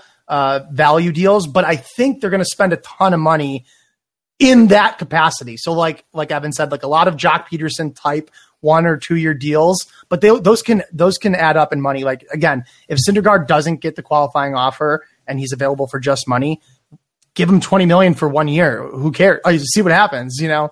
Uh, so I think there's those things are possible, but in terms of a big deal, there's not going to be any long term money um, unless it's a guy like Stroman, a starting pitcher who's still young enough and good enough and uh, enough of a workhorse to be worth the value, even if he's not his you know 10% best self. Um, that's the way he could kind of play the Jon Lester role, which is just helping the Cubs be a little bit better next year so that the following year they actually have some ability to attract big free agent targets. Sara, same question. Who who do you like? And then I'm going to cut all three of you guys loose, and we'll bring on our next guest because we're we're- we're actually almost running on time. Almost. Uh, uh, Stroman's also the guy that I think is most likely the person the Cubs would offer a multi-year deal to. I agree with almost everything that Evan said. There's there's the last part of it, which I swear to God, if Jed does this, I might I might have to break things. Like if if they trade the prospects they just acquired to get an aging contract like Eric Hosmer or Wil Myers, I am going to lose it and bring. No, they all- would like, get, that they is not- would get- they would get prospects, prospects. from the Padres in You're order to take buying on those them. bad deals. Okay, that's better. Yeah, But they I just, trade I- nothing I, do in that not pro- want because I. I don't remember who I was listening to recently. I was listening to someone that basically had the Cubs flipping prospects that they had just received in order to get some like I I, I honest to God cannot remember who it was. but it like was some, giving like- up Pete Crow Armstrong that you just got. For, Sure, for it wasn't for. Hosmer or Myers. That it makes sense that those would be deals where you take on some money and you get you know get some guys. But I, I don't remember who it was for. But I, I, I remember being like, no, no, no, no, no. You're not giving up Canario or any of these. Like you're not giving up this guy. You know, you're not giving up any of these guys. You just rebuilt your farm. Take in prospects, take in money, do whatever you need to do, but do not like. I don't see them trading any of the prospects that they just got. Cool. Well- and uh, let, one one trivia question for all three of you. Let's see who can get it right. How many home runs did Cubs pitchers hit in 2021? Anybody have a Two. Two. Sara and Evan both have it right. No, Oh, home come runs. on! Not a single home run was hit by. Jon Lester hit more home runs than I, I was going to say I miss Jon Lester. Where's Yeah. Where's you know, guy? guys, um, it really sucked not having social media night. Uh, I miss you guys a lot. It was awesome seeing you guys on here, and uh, really looking forward to seeing you guys hopefully at the ballpark in 2022. Yeah, absolutely, guys. Thanks for coming on, and uh, we're we're gonna keep it moving. We got Andy from uh, Desipio Actually, I hope coming to on. see them all at the Cubs caroling. Yeah, Cubs caroling. we'll, we'll we'll we'll talk all about that. December 11th. Save the date. We're all going singing a bunch of Cubs parodies. But great job, all three of you guys this year. Thank you for being, uh, you know, informing all the Cubs fans and keeping Twitter fun and having great senses of humor and you know, just you know, I love you guys and you know, thanks for being a part of uh, the fabric that is Cubs fandom. really appreciate you guys all coming on and uh, um, have a great night. So Thanks, long. Danny. See you guys. All right, so long. All right, I'm having trouble getting rid of you. All right, there you go. Bye. that happens. But the next guest we got, I'm excited about. When when when I first approached him about potentially coming on the roundtable, he's been at this way longer than mo- pretty much almost anybody on Cubs social media. He's the guy that really kind of encouraged me to kind of start putting my own thoughts in. And if you ever watch this show and you see the TFCs, like half my TFCs are just taking this guy's material and putting it out there. Uh, some funny uh, tweets that he had from the year that it just made me laugh. Uh, it- taking a look at this one right here uh, from Marquis. My eyes are on a World Series. I want to win a championship. Justin Steele on a Cubs rotation spot in 2022. Desipio said so. He requested a trade. Um, as far as the rebuild is concerned, when Jed says this won't be a rebuild like the last one, he doesn't mean it won't take as long. He means it won't work.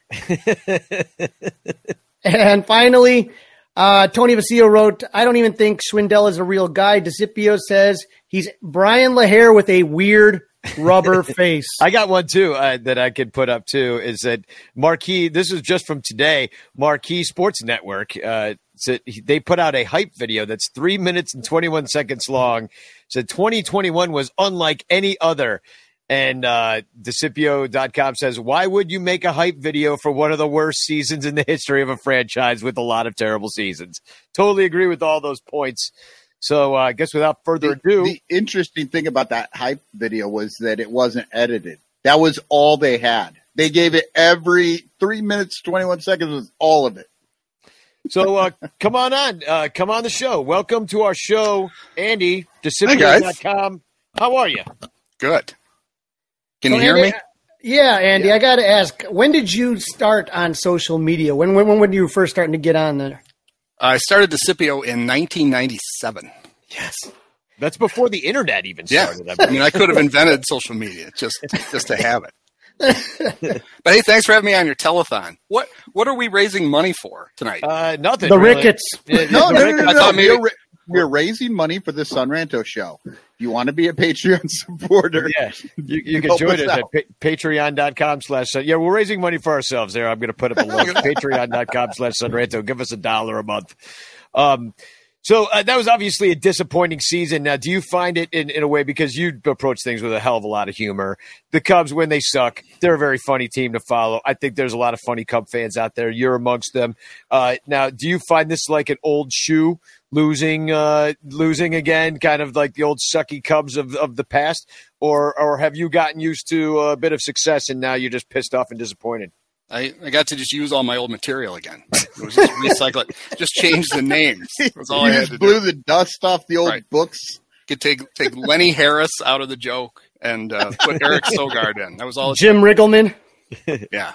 No, it's um it sucks when they lose. And you guys know, you guys try to try to create content around them and uh it's a lot easier and a lot more fun when they're not uh maybe it's better if they if they decide to be bad that they just be terrible.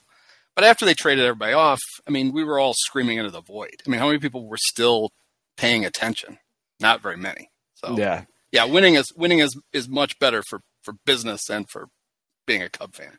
Well, and and winning like a real team because towards the end there, we had some winning happening with fake players, and that was actually just frustrating because of all the the the Twitterverse getting so excited about it. Getting excited about your Frank Schwindel's of the world. Now, let me ask you: uh, Are any of these, uh, you know, fake players that Michael just mentioned, uh, are any of them real in your estimation? Do you see any kind of d- dude with like some staying power that the Cubs are like, yeah, we're building, we're building around Schwizdom.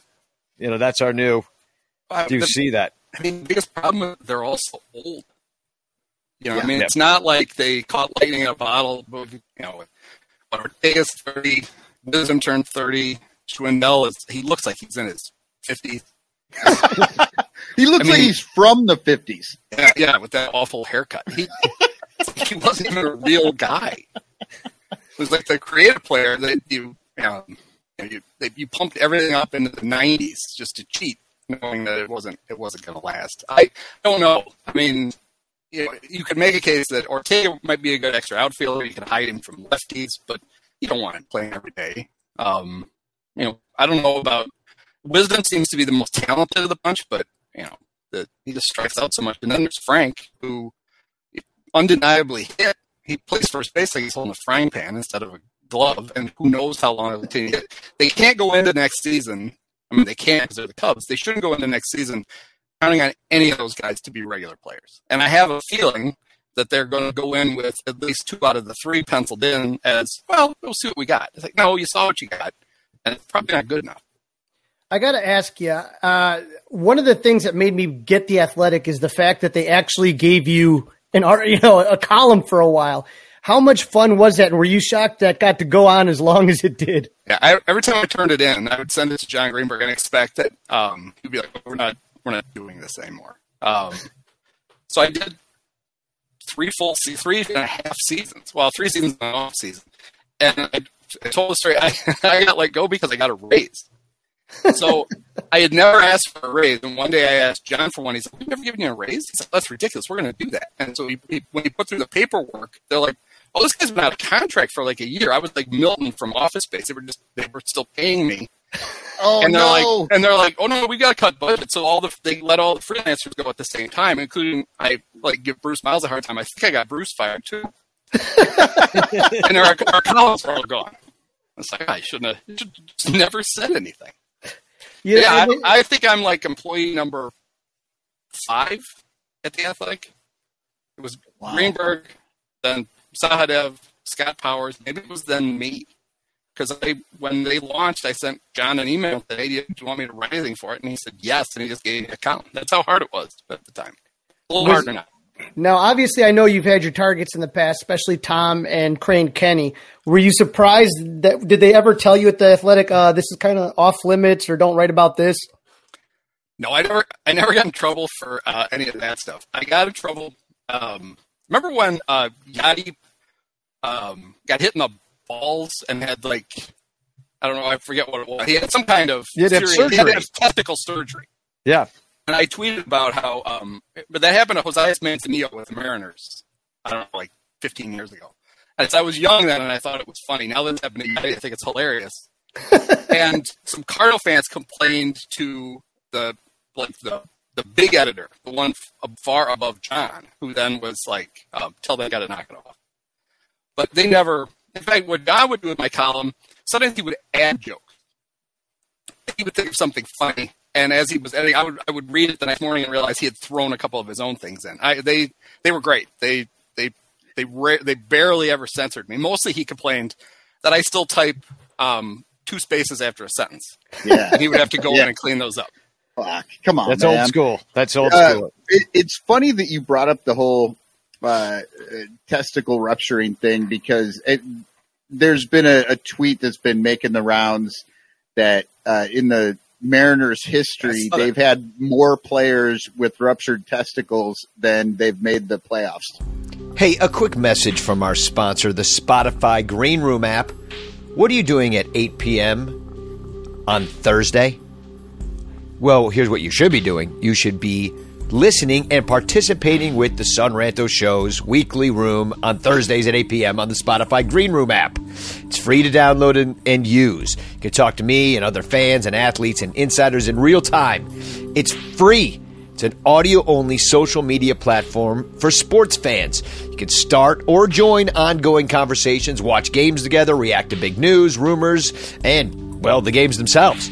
Talk to other sports fans, insiders, and athletes and executives just like me.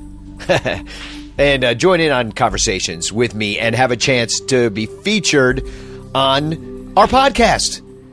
Yes, that's right. We will be releasing our Spotify show on the podcast. So you can participate in any discussion we are having on there. We're going Thursdays at 8 p.m., and it's a place where the Sun Ranto Show can talk about some extracurriculars around baseball, around the Cubs, around Chicago, around how we're feeling, and you can join in the conversation. It's awesome, and it's free on the iOS App Store. So download the Spotify Green Room app for free, create a profile, link your Twitter, and join the baseball group follow Sun Ranto Show, and then you'll be notified when the room goes live. But I'll tell you, it'll be Thursdays at 8. So join us. Spotify Green Room app. We thank them for sponsoring the Sun Ranto Show. Back to the show. so five versus four. And I would say that if you know they gave so they gave um they gave Kyle Seager the farewell tonight because they're they decided they're not going to sign him. A part of that ceremony would have been Kyle. If, if you had just offered to rupture your testicles, we could have gone back to the playoffs. But thanks for nothing. I got to ask you, as far as all those moves, the Bryant and Rizzo and Baez, did that shock you? I mean, I know sometimes you, you know, you kind of take a look at things from a pessimistic lens as opposed to some of the other people we talk to. I, I just telling you, were you shocked that they got rid of all three? Uh, once Rizzo was the first one to go, then I wasn't surprised at all. I I thought they I thought if they kept one, they would keep him. Um, a because he's kind of uh, he's basically the mascot they have that that wore pants. um, and he and he still was theoretically the easiest to resign. When he went first, I said, "Well, they're dead serious about this. He's he's going to clean them all out." It it didn't make the the reason it didn't make that much sense to me is they left themselves without anything to build around. You would have, Yeah. you know, maybe Javi was the one they could have like kept and tried to convince. Once they sent him to go play with his best friend, he's gone forever. Yeah. Yeah, never- that's what I was thinking earlier. He might sign a little bit less with the Mets than anybody else Yeah. just to stay with Lindor. Well, and you and kind of going with it because if they've stripped it down this far, you get rid of like these core guys that you you know win the World Series with. Now the question is, the Contreras is another one of those dudes. You got Hendricks. Now, are they going to pull it down even further, or you know, What- are they just going to start to build? Or I know we don't know, but what what's your guts to tell I mean, me? what kind of scared me was um, the that shot that um, Taylor McGregor had of him in the dugout after his like right after her cousin Connor gave everybody COVID. um, that shot of Willson standing on the dugout after the last out of the last home game, almost looking like he was going to cry. yeah. And it's like, I Willson thinks he's gone, and he knows how he's. He's No. done this every year. Remember, he's he's constantly. This is what he does. He like takes pictures of look at the field with his back turned and like looking off I- into the distance. Like He- he's been taking he's- the death photo for three years now. But he's the only one that gets it. He's like, my num- my days could be numbered. What what worried me about it was remember before the trades when he criticized the effort for the rest of the team, basically said Javi and I right now are the only guys that are playing hard, and Ross immediately went out and basically ripped him for saying it. And I thought, all right, if this is the if this is one of the guys you're going to keep to lead the team, that's a hell of a way to treat him. Mm-hmm. Especially when most fans agree with him. Because if Yadi Oh, was yeah. gonna, if Yadi on the Cardinals would say that, they you know he's Yeah. another coach. Like Yadi can do no wrong, but Willson has not. I guess he hasn't gotten himself to have that kind of cred. He's one of the younger. well, maybe maybe what Willson should have done was had it tattooed on his neck. that's what Playing Yadi would have done. That's why people respect Yadi. He'll Now- he will get it tattooed right on his neck. so everybody can see it. script, in script, right through, right through the It's freaking. Spanish uh, and English. both. now I was I, the one thing is I didn't have a way to contact you earlier. I we had tickets to go see the uh, Ricketts uh, Wrigley saving saving Private Wrigley or whatever You- it was. You'd have Wait. lost your season tickets if, you, if I was your plus one. I'd like, was no. I was I because Danny came with Danny and I went and he would like under his breath he was just and hissing and just kind of doing this stuff and there was just certain eye rolling moments where you're just like oh god this is just like they had this like lawyer who was supposed to like supposed to be like talking it up, and he looked like an evil villain. All he was missing was the curly mustache. Yeah, Mark Mark Gaddis, the guy that Yeah, they paid just to say nice things about Crane. That's He didn't much have the flashlight under his head, so so here's here's what they've gone from. They went from putting up the first four, you know, their, their equivalent of banners, the flags, to commemorate actual success on the field, now to uh, a plaque to brag about their uh, ability to now not pay uh, taxes, and a plaque to congratulate themselves for renovating the ballpark. That that's what we're going to get put up now for the next ten years is self-aggrandizement instead of actual achievement. Yeah, I, I often wonder that it's like because when the Ricketts came, you know, they, they they haven't shown their face at well, there hasn't been a Cubs convention, but when they first came, they they they outlined their plan very uh, succinctly. We're going to be a good neighbor. We're going to uh, build a World Series team. We're going to win the World Series. We're going to renovate Wrigley uh, for generations to come. And uh, now they've achieved all these things. And so, do you think at this point that now they're just going to coast? And now the other part of it is when uh, you know Tom's like, "Hey, Dad, buy me this team because uh, th- these idiots show up and drink twelve dollar beers and make cup snakes. No matter if the team's good or bad, it's just a fun place. It's a giant beer garden. They pee in the troughs. It's great. They go home. We'll make billions.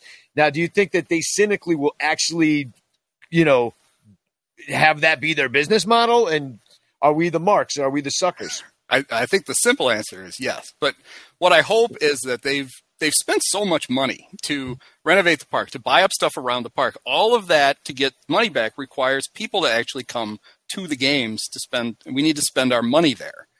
And one of the things about yes, you, it's amazing to me. They're they're the they're the owners who won the first World Series in 108 years, and within not even five years, within like three years, they had basically blown all the goodwill. Everybody was already back to you know thinking they were shitheels, which they are.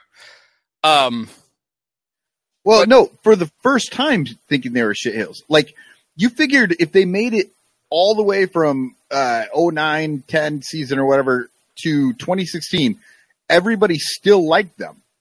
You thought, well, this will never go away.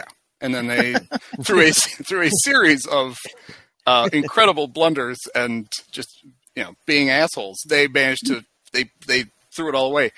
One of the things, so for them, you know, winning the World Series was this holy grail they could cash in on. I'm sure they did. The problem with that was during a lot of bad years. I'm, I think I'm going to assume all four of us were like this. There were times when you're like, why do I waste my time on this team? and then your thought was, because if I get out now, I'm going to miss it when they finally win. Well, we saw it.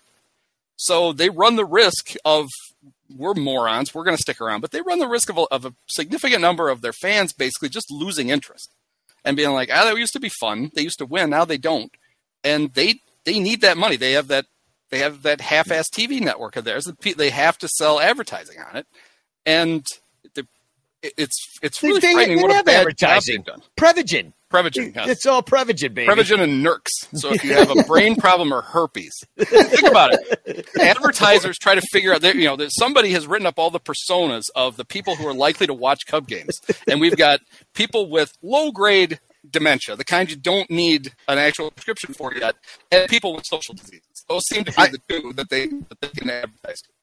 Maybe, maybe it's just brain herpes. yeah, But maybe if you maybe if you you know take a Prevagen and chase it with a Nurx, maybe all. I got to ask you, tell us a little bit about your newsletter and your podcast. Let's let's give it a plug here. All right, so the newsletter, if you uh, if you if you've read me on the Athletic, uh, basically it's the same thing except it's a little more often because they can find me just Mondays on the Athletic. Uh, it's a, it's a I'm one of the people who ran off to Substack. Um, I share a I share an office with Bari Weiss. So, no, I don't. Thankfully, um, but yeah, it's a Substack. You can go to pointlessexercise.com and you can you can uh, sign up for it. Um, and then the podcast, we really have four podcasts. Uh, I have a Cub podcast with Sam Fels from uh, Deadspin and uh, Kyle Reichert. There's a Bear podcast with uh, Mike Pusateri. Mike and I also do uh, occasional movie deep dives. We take we take some of our favorite movies and we obsessively talk about them and play clips from them. And then um, we have a podcast called Remember This Crap with uh, Mike Donahue, where we when we do the Cub ones, we literally have every year from 1980 till 2011 on a wheel, and we spin it, and whatever it lands on, that's the year we talk about because we say it's not it's not research this crap, it's remember this crap. So it's it's just us trying to remember stuff off the top of our heads, and it, it tends to be pretty funny.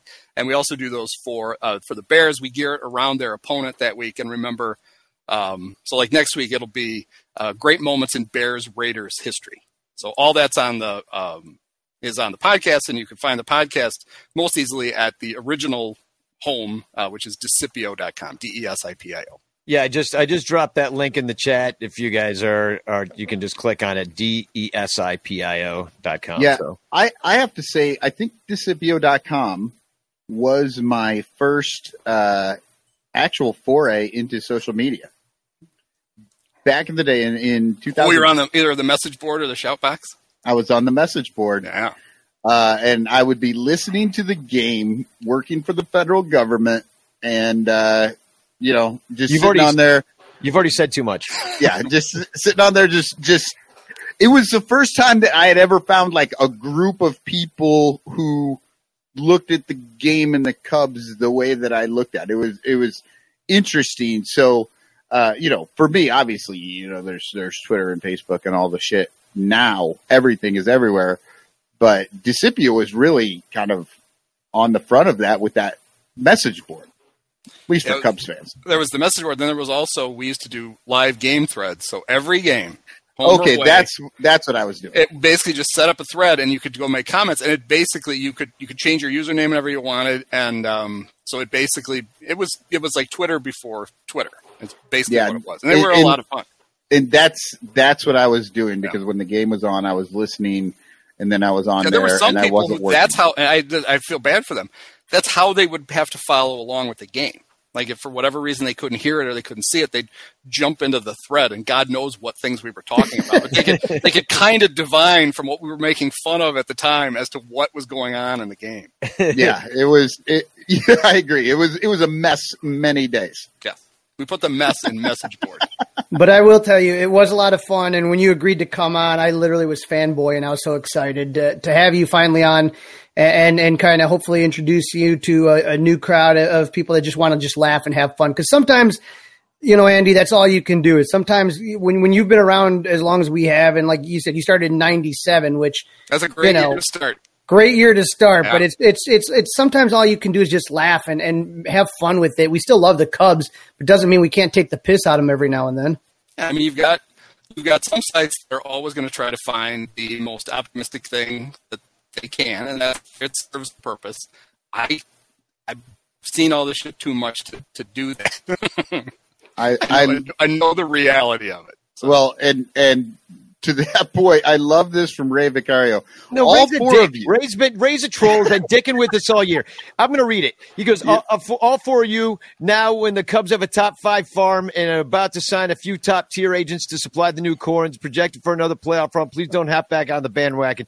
I'm like, bitch, I made the bandwagon. Like We- the bandwagon was made. I don't know what the fuck he's like talking about with Ray, the bandwagon. This Ray, is the bandwagon now. Ray, Ray, go move to Iowa. If you love fucking farm Hey. systems so much, go move to Iowa. Nobody uh, uh, cares. I live a, a I live a mile north of Wrigley Field. I don't live in Iowa, Ray. Okay, no, but and and that's the thing. It's like if if you're complaining, and this is what I like about what you do, Andy. If you're complaining about the Cubs, it doesn't mean that you're not a Cubs fan and that you don't want them to win. It's that you're looking at them in a way that you're saying, "Hey, you could do better. This is what you're fucking up now." The owners are taking us for granted. You're looking at things as a realistic person and having fun with it. I mean, you know, it's it's like you know, that you can't just be like all Pollyanna and like you know look at the bright side because sometimes you actually are getting fucked with. You know, We're having we're having fun with the pain.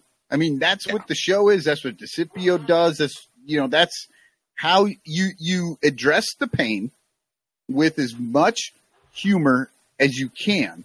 But that doesn't have anything to do with the amount of how much. I mean, we all follow this team fucking too much. Ask our families. so, you know, Well, and and and the and the family that owns the Cubs, they they they rely on fans taking the most optimistic, basically letting them off the hook when they choose not to spend money or they choose not to really try to extend really good players or whatever. They're if if somebody will, if you give them an inch, they'll take a mile, and they'll take it as permission that well, you know, the fans don't. The fans want to win, but they want to win. You know, the- I love the fact that there are there are fans out there who will make apologies based on uh, their so-called understanding of the economics of baseball, and that's Oh well, my the God. Ricketts really can't do this. No, They can. They've chosen not to. Yeah, Uh, they have billions of dollars. They can do whatever the hell they Right. want. The- you know? They made twenty six billion dollars in one fucking move in 2019, and they're like, "Well, we had biblical losses in 2020." Motherfucker, you don't know. A, you don't know the Bible, and B, you don't know losses. now you've given away my Halloween costume for Ronnie Woo Woo's birthday. um, Will you be going, Andy, October 30th to Ronnie Woo Woo's birthday? I went to one Cub game this year, and I thought I was gonna. It was only a seven inning game. It was the first game of a, dou- a first game of a doubleheader, and I thought I can get in and out of here without Ronnie. Sixth inning, he wandered right in front of us. so, so, so we'll see you again at the birthday party then, right? He turns 80 years yeah, he old. gave he gave me his he gave me his invite. I it was. I don't even want to know what it was written in, but he handed me something soggy, and I. The- so I went to the I went to the All Star game in Miller Park, and I turned around and he's there. it's like you've got to be fucking kidding me! Like I know you didn't pay to get in here. How are you in here? It, he, he dressed up as one of the sausages and just uh, you know, came in through the back. We, one of my, we one of my really favorite things. Oh, sorry. real write quick. the- one of my favorite things about that. Biopic. Yeah, one of my favorite things about that All Star game was during the, you know, the, they had the workout before the home run derby, and I went up uh, onto the concourse level, and right in front of where Gorman Thomas's barbecue thing was, Curt Schilling was eating a barbecue sandwich in full uniform, just standing right on the concourse. It's an Yeah. exhibition game. Yeah. What are you guys? Like, what are you hi, gonna do? Hi, Curt. Shouldn't you be? I don't know, working out. It's workout day. Don't you have politics to tweet about? Right. Would you have, So, a, well- you have a video game company to bankrupt uh, state for the fraud?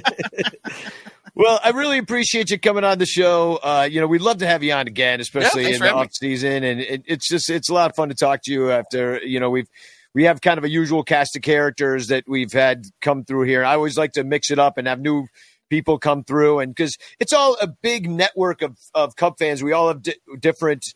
Uh, you know, kind of ways that we approach our fandom and what we add to it, writing, blogging, cheering, tweeting, whatever it is. But you know, you're a mainstay of just being a really entertaining follow. So like, and, and you have been for years. I used to put your uh, tweets up like it, when I used to write on Bleed Cubbie Blue. I used to put your tweets up. Um, Sure, sure. Al I'm sure that. Al loved that. no, Al, no, Al, Al cut every single one of them. He cut them all out. He's like, you can't put that guy. That guy's a jerk to me. I was like, dude, he's the funniest thing on Twitter. What are you talking about? You got to keep this one. I think I think I snuck a few past the censor, but uh, you know, here I've always enjoyed your stuff, and uh, you know, I just appreciate you come on, and I hope we have you back on one of these uh, another time in the future. All right. Thanks a lot. Take All care, right. Andy. Have a good one. Yeah, All thanks right. for coming Nice on, meeting you, man. All right, uh, just moving right along. We're we're at uh, in we're well into the second hour of this. Let's bring on a man who's on. He's had fifty different Cubs podcasts this year, all of them brilliant and better than this one. It's Joe Kilgallon, fresh back from Cincinnati. Um, uh, you just had, you had a couple shows. Uh, it, every, those that don't know Joe, stand up comedian, played this uh, weekend at a, a, a pizza joint that uh, the Chameleon Pizza, which I actually went to see friend of the show Billy DeVore at this summer. So, how how was Cincinnati? How you feeling? Cincinnati was fun. I liked the town. The shows were we made the best of them. Let's put it that way. I've had a Um, lot of rock band shows like this, Joe. I know. yeah, it's one of those things where I don't know. I'm not going to air someone's dirty laundry, but apparently the owner's going through a divorce because nobody was running that joint. I walked in and like I'm I'm the headlining comedian. I'm on the poster. Okay, like no one wanted to. I was just it was weird. It was a weird time, but luckily I still had fun So with it. So basically, they're People like cool. the, the McCourt family, in the Dodgers of that era. Before, yeah, they put it going through a divorce and just Yeah. letting everything go by the wayside. But they were still investing, at least the McCourt family, right? Uh, the new owner, the Dodgers own. Let's think about the Dodgers. They've been spending two, three hundred million on every payroll forever. I feel like. They don't Um, give a fuck. They, yeah, they whatever. I'm understand fresh out the shower for you guys too. Well, you look good, buddy. You look good. I got to talk to you, Joe. We went to a game. It was you, me, Danny, and uh, Michael, Michael Bowling, and we went to uh, a Mets game, and we swept the Mets, and we we got good and liquored up over at Nisei Lounge afterwards. And you were so positive. You were so optimistic. And then the season that we got was just such a kick in the nuts. And I know if I, I, I was just kind of like watching you and seeing how like you know, towards the end, you were kind of just like, fuck this shit. it was really frustrating for you. And, and, and talk to us about how the season kind of like, in your eyes, just kind of unfolded this car crash. Well, I heard your last guest, and I get I get the whole negative approach. I think I take Dom's side with things, Director Morale, everyone, because going into a season, there's nothing you could do at that point. You know, you have to try to kind of have some sunny optimism. Gun to my head, I didn't feel that great. I still thought things would have been a lot better. But baseball, as we all know, is such a mental game that I had a feeling when the wheels came off, they'd really come off. But at the time, we had just swept the Mets. We were in first place. It was late May, I believe. Things were looking pretty optimistic at that point. So I was pretty pumped up. And and then we had a combined no hitter against the Dodgers, and everything went to shit. And what killed me was that they could have made a move earlier in June. You know, when Nico and Matt Duffy went down, it was obvious the offense was starting to really come unglued. Because that's the thing with lineups. I, I will never admit there are people who are like, oh, there's uh, Sara Sanchez. I love her, but she's like, there are not enough moves in free agency for the Cubs to win the division next year.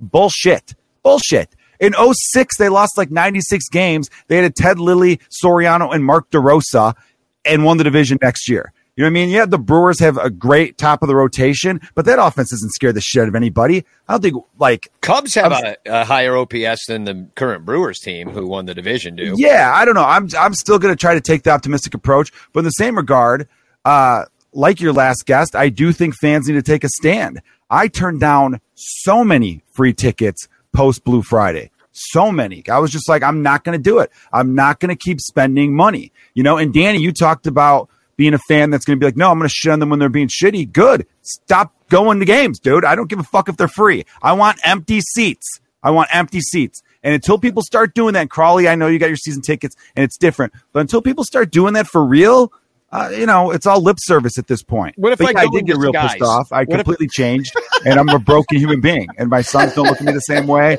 and it's it's weird. I'm more pale than I used to be. Yeah, you- you don't have a lot of color to lose there, Joe. I mean, you're you're you're, you're turning translucent. I can almost see through you to the back wall right now. I know. I well, the lighting's too bright in here. I could dim it, but yeah, definitely. I got a I got a quick trivia question for you. Uh, which which trio? This is an an A or B. Which trio of 21, 20, 2021 Cubs has the most homers? Is it A. Joc Pederson, Jason Heyward, and Michael Hermosillo, or B. Rafael Ortega, David Bote, and Trayce Thompson?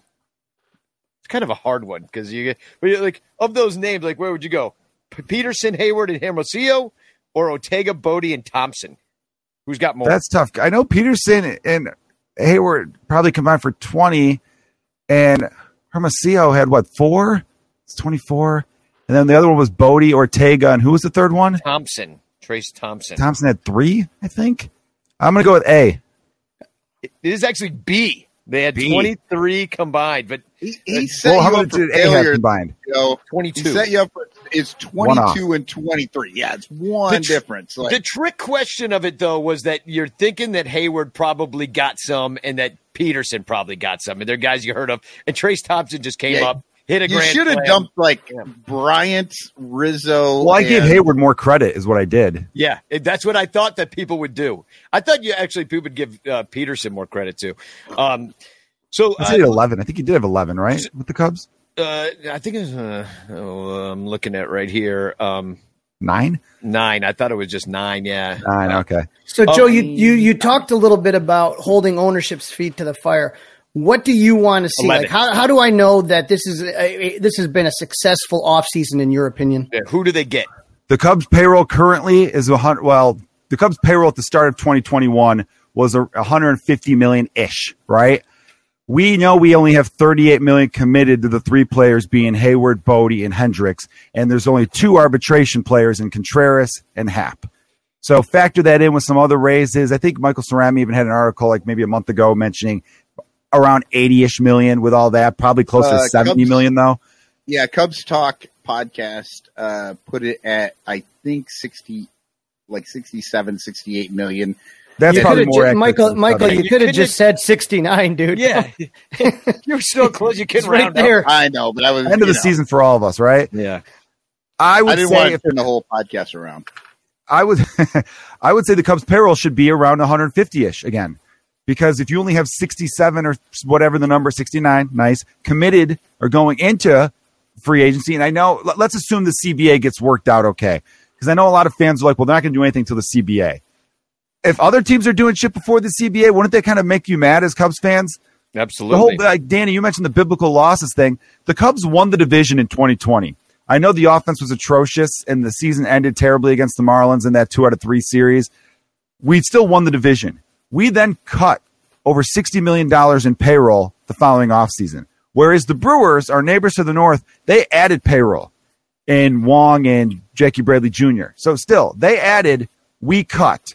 What was But- the difference? But Like Joe, they- I, I I want to uh, I want to tell you what our CPA friends always tell us is that they were over the uh, spending tax for like uh, uh two years. Two years they were over the spending tax. So please address the fact that they were over the spending tax, please.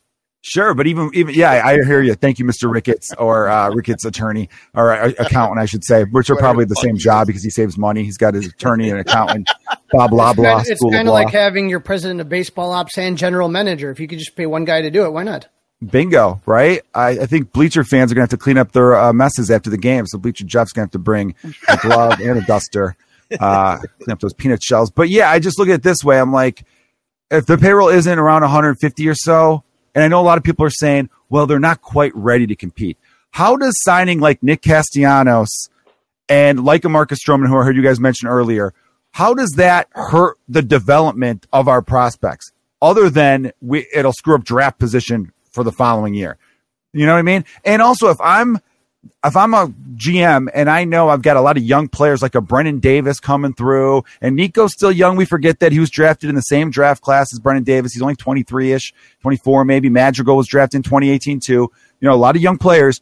Who better to have them play alongside than Nick the Stick, than Nick Castellanos, the guy who says every day is opening day? You're telling me you don't want that attitude, that mindset around young players?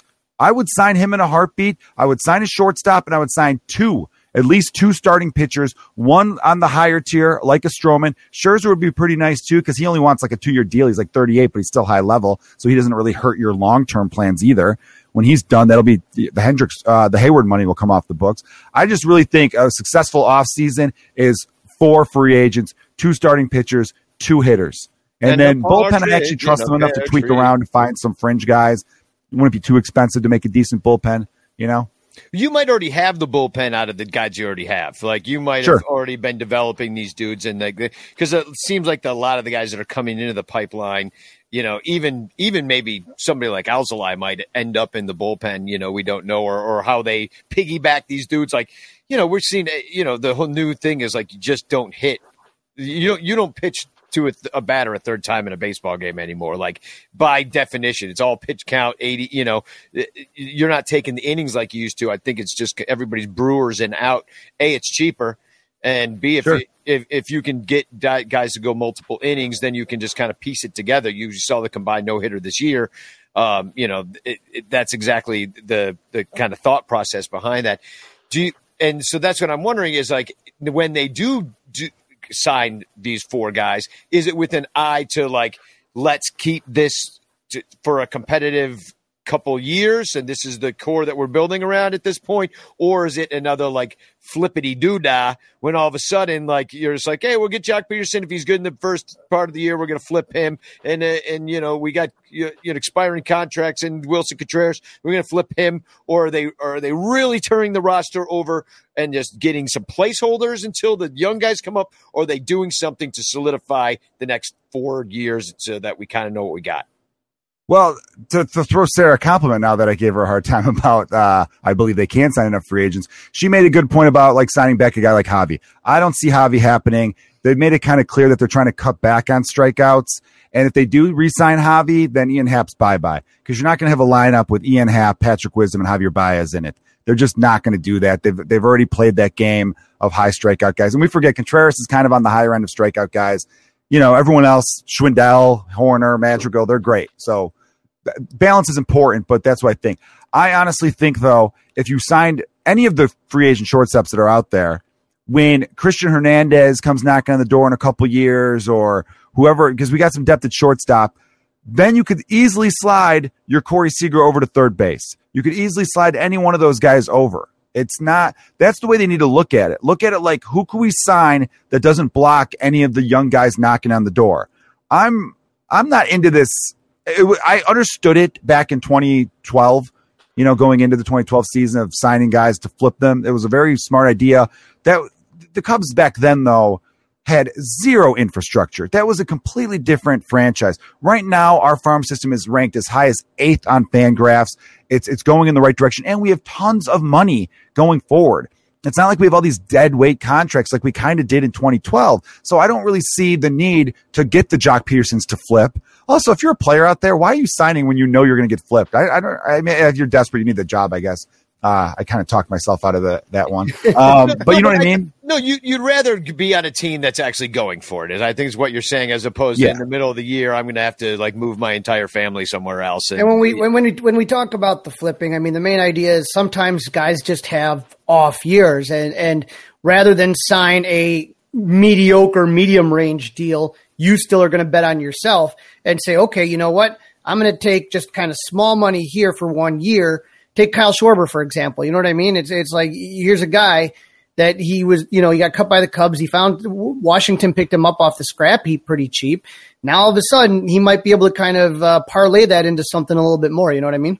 Yeah, him and Marcus Semien are two guys that bet and won, where a lot of guys really didn't. You know, um, there's a, handful of guys who kind of signed those one year deal too. I understand from a player's perspective. Josh Donaldson did it recently and he, he bet on himself and won. So yeah, if you hope to get one of those guys, that's great. But for some reason, and I think maybe someone mentioned this earlier, free agents always get off to slow starts with the Cubs. I don't know what it is. It know if is. put- it is so mind. It, it pisses me off to know. are they in awe of Wrigley Field? Are they thinking, "Whoa, this is this is this is amazing and more than I expected"? And they they're so desperate to get off to a good start, or I don't know what it is. Like, uh, I mean, Moises Alou, terrible first season. Derrek Lee, terrible first season. Uh, so many guys. Jason name- Heyward, terrible. Jason- well, that keeps Yeah. going. So, um, Terrible I like. Jay Hayes, a person, of course, we all do.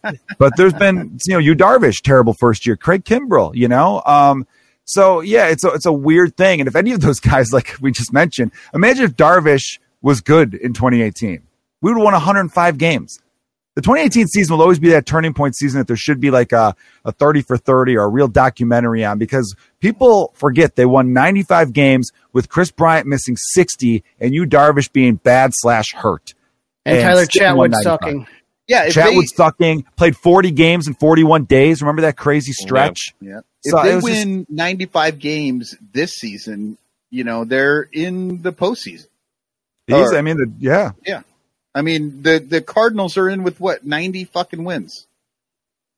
If we're in Yeah. the AL or the NL East, I think Braves only won with 89. Yeah, I mean, uh, look, I, I, I'm never leaving. I love the Cubs, love them to death. It was just a very awful, awful season that I can't wait to never think about again. Um, you know, our hearts got ripped out in a lot of ways.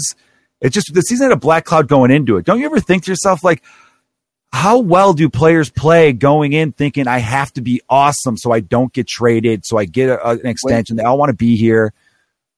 when your ownership fucking trades and forces the trade of your best pitcher before a game is even played, I mean, how do you feel as a player going into that? You know, like I'm with you, Joe, on that. Well, like, that and and also I think what Joe's saying is like the pressure, and we talked about it at the beginning, at, and the, the right be- before the season started, we did a, a roundtable the day before the season started. and We said which of these players are going to uh, succumb to the pressure of this play for your contract, play for the big money next time.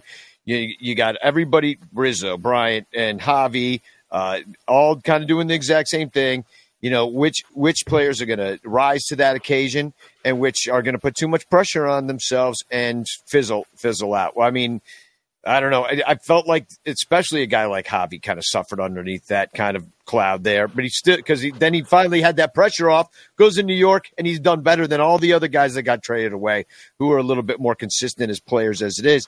But I I agree with that. Like I think that you know that idea that you can just be better based all of a sudden based upon the fact that I might get more money if I'm really awesome right now is just a fallacy. And I don't see, like, I can't make all of a sudden, hey, Danny, if you make a really great show tonight, we're going to give you $500, you know? Yeah. And then, you know, that'd be like, okay, you guys don't fuck this up because if people don't like the show, I'm not going to get paid. And like, you know, I can't. Charlie's make this internet fucks up again and yeah, everything. like, fuck it, Crawl, you fucked up Damn with it. the internet. And, you know? Hey, Sunranto listeners, one final plea for you to please join our Patreon campaign at patreon.com slash sunranto. You get the show early and ad-free, and you help the show stay on the air. Um, what more can I say but that without you, our sponsors, we are basically doing this for free and you're stealing from us. uh, no, you are. Um, because we only get about a penny a download for every single show that gets downloaded. The money is crap. And, um, you know, we've got lots of expenses. We've got our StreamYard, we've got our website, we've got uh, tickets that we have to buy and events to throw. Uh, we've got microphones and headphones and selfie lights and all sorts of um, expenses. Like, I can't even tell you about the expenses that the Bleacher Bum Band incurs. That's just about as much as doing the show. And, um, you know, we can't do it without you. So, uh, very frankly, um, join our Patreon campaign, P-A-T-R-E-O-N dot com slash Sunranto, and you will help the show stay on the air. If you don't join our Patreon campaign, not only will you have to listen to annoying ads, um, but you'll have to listen to me begging you to join our Patreon campaign, which I know can't be all that enjoyable. I know I don't like doing it, and I wouldn't do it if we had enough patrons. So, um, you know, it, it's just like, please just help us stay on the air. That's all I can say. Um, 10% of the money goes to the Lost Boys program, and we help kids in Chicago play baseball on the South Side, building our community ever stronger. Um, it's like I don't know what else to say. If, if if that's not enough to to get you to come on, or just say, hey, buy each one of us a beer per year for doing this show at the three dollar level. If you like the music, five dollar level. If you want a free calendar, the ten dollar level. You know, I, I I don't know what I don't know what, what else to say to convince you to do it. It's just that if you don't do it, that it, it's like okay, oh, all right, all right, buddy. I guess you don't have a dollar. you know, I mean, I don't know what to tell you. If you'd give a dollar to like a dude outside of Jewel who's asking you to help him buy a sandwich, you know, then you should give us a dollar to us uh, uh, because we do a lot more than just stand there. You know, so that, that's all I could say. Uh, please just support us. Um, Patreon.com slash Sunranto. Patreon.com slash Sunranto. Patreon.com slash Sunranto. Support podcasts, support music, support us, and thank you. Here's the Well, I mean, it's another again. thing too. People forget that because I'm sure there's some people thinking a lot of guys play great in a contract year. Yeah, it's not as many as you think. That's kind of a fallacy. The guys who really go off get a lot of attention for it, but most people don't play that well. And also, this wasn't your typical crop of free agents. These were guys who bonded over doing the unimaginable. They accomplished the thing that no one thought. Most of our whole lives, we were told by Sox fans, which is why they're pieces of shit. Go Astros. um, that the Cubs would never win. We were told they'll never go to win. And so when it happened, it felt like very special. We are linked to them forever. And so I'm sure they all kind of went. Javi's got a tattoo that says Cubs World Series champions on his arm. You know what I mean? Rizzo like loved being here. We know Bryant, we saw his reaction breaking down in tears. So it was a little different than say your typical free agent year. Say you played for the Phillies for five years or six years, didn't win shit, and you're just gonna be a free like that's completely different than what these guys went through, you know, as Cubs doing the unimaginable. They they hit it early and then kind of fell down the other side of the mountain. Yeah, I do. Dev- I do. Hey, Devil's Advocate. Lots of people have Cubs World Series uh, tattoos that you wouldn't want playing for the Cubs. I do have to. I do have to apologize for my internet. I have AT and T, and some guy sings in my bathtub, and I keep asking about the drone chef. So I don't know what. Oh god, that's the one positive thing I can say about going into the off season. I will be listening to way less 670 the score and hearing that stupid drone chef commercial. I can't fucking take it anymore. I just can't. Um, that and the woman who, you know, had surgery, her life was saved by removing her organs, and then they got the cancer out of her heart. I was like, Jesus Christ, It Depressing. just- depressing. Um, My own bring- body was killing me. yeah. I'm gonna, I'm going to bring in our last guest to join the to join this conversation and and um, maybe he can inject a little bit of hope because uh, he he looks at the future of the Chicago Cubs. He's Bryan Smith, and he's coming on. He's at Cub Prospects Rights Wow. over at Bleacher Nation. And uh, w- welcome. This is your first time on the Sun Ranto show. Yeah, it, I, I think he fits perfectly with Joe's positivity and and Brian's like support of that, where it's all coming from. It's gonna gonna just turn this all around, right? I'm a big fan of Brian, so I'm excited for this. I might mute myself so I could just listen. I mean, you know, I, I don't know that I can promise only positivity, guys. I feel like I'm going to let Oh, everybody God down. well, well, tell us, tell us right now. I mean, just the, the big question now is who do you see? I mean, everybody's saying Brennen Davis. Do you think he's a shoe in to make the club next year? I don't see him being blocked anywhere. But uh, you know, I don't know if they hold him down for a little more seasoning or whatever the hell. But um, he had a great year. Who else do you see making their debut uh, that you've been watching the minor leagues on the 2022 squad? Yeah, I think that's a great question, and I think the answer is probably um, not not a ton. Except I think there are a lot of guys that can break out and take it to that next step. So you know, somebody like Ryan Jensen, who had a really nice year in High A, finished in Double A. He's not. It's not a huge gap between his skill level and and the major leagues. I think he can definitely get there. You know, Miguel Amaya and Brailyn Marquez miss. You know, in Miguel's case, most of the year, in Brailyn's case, all of the year and those are two guys that that I think skill wise are not that far away. But you know, in terms of planning on the 2022 Cubs, if you want that team to be good, I think Brennen's probably the only guy that you can really plan for. And do you think they start to see like you, you think he, he's going to be at the major league camp, and he, you think he breaks camp with them?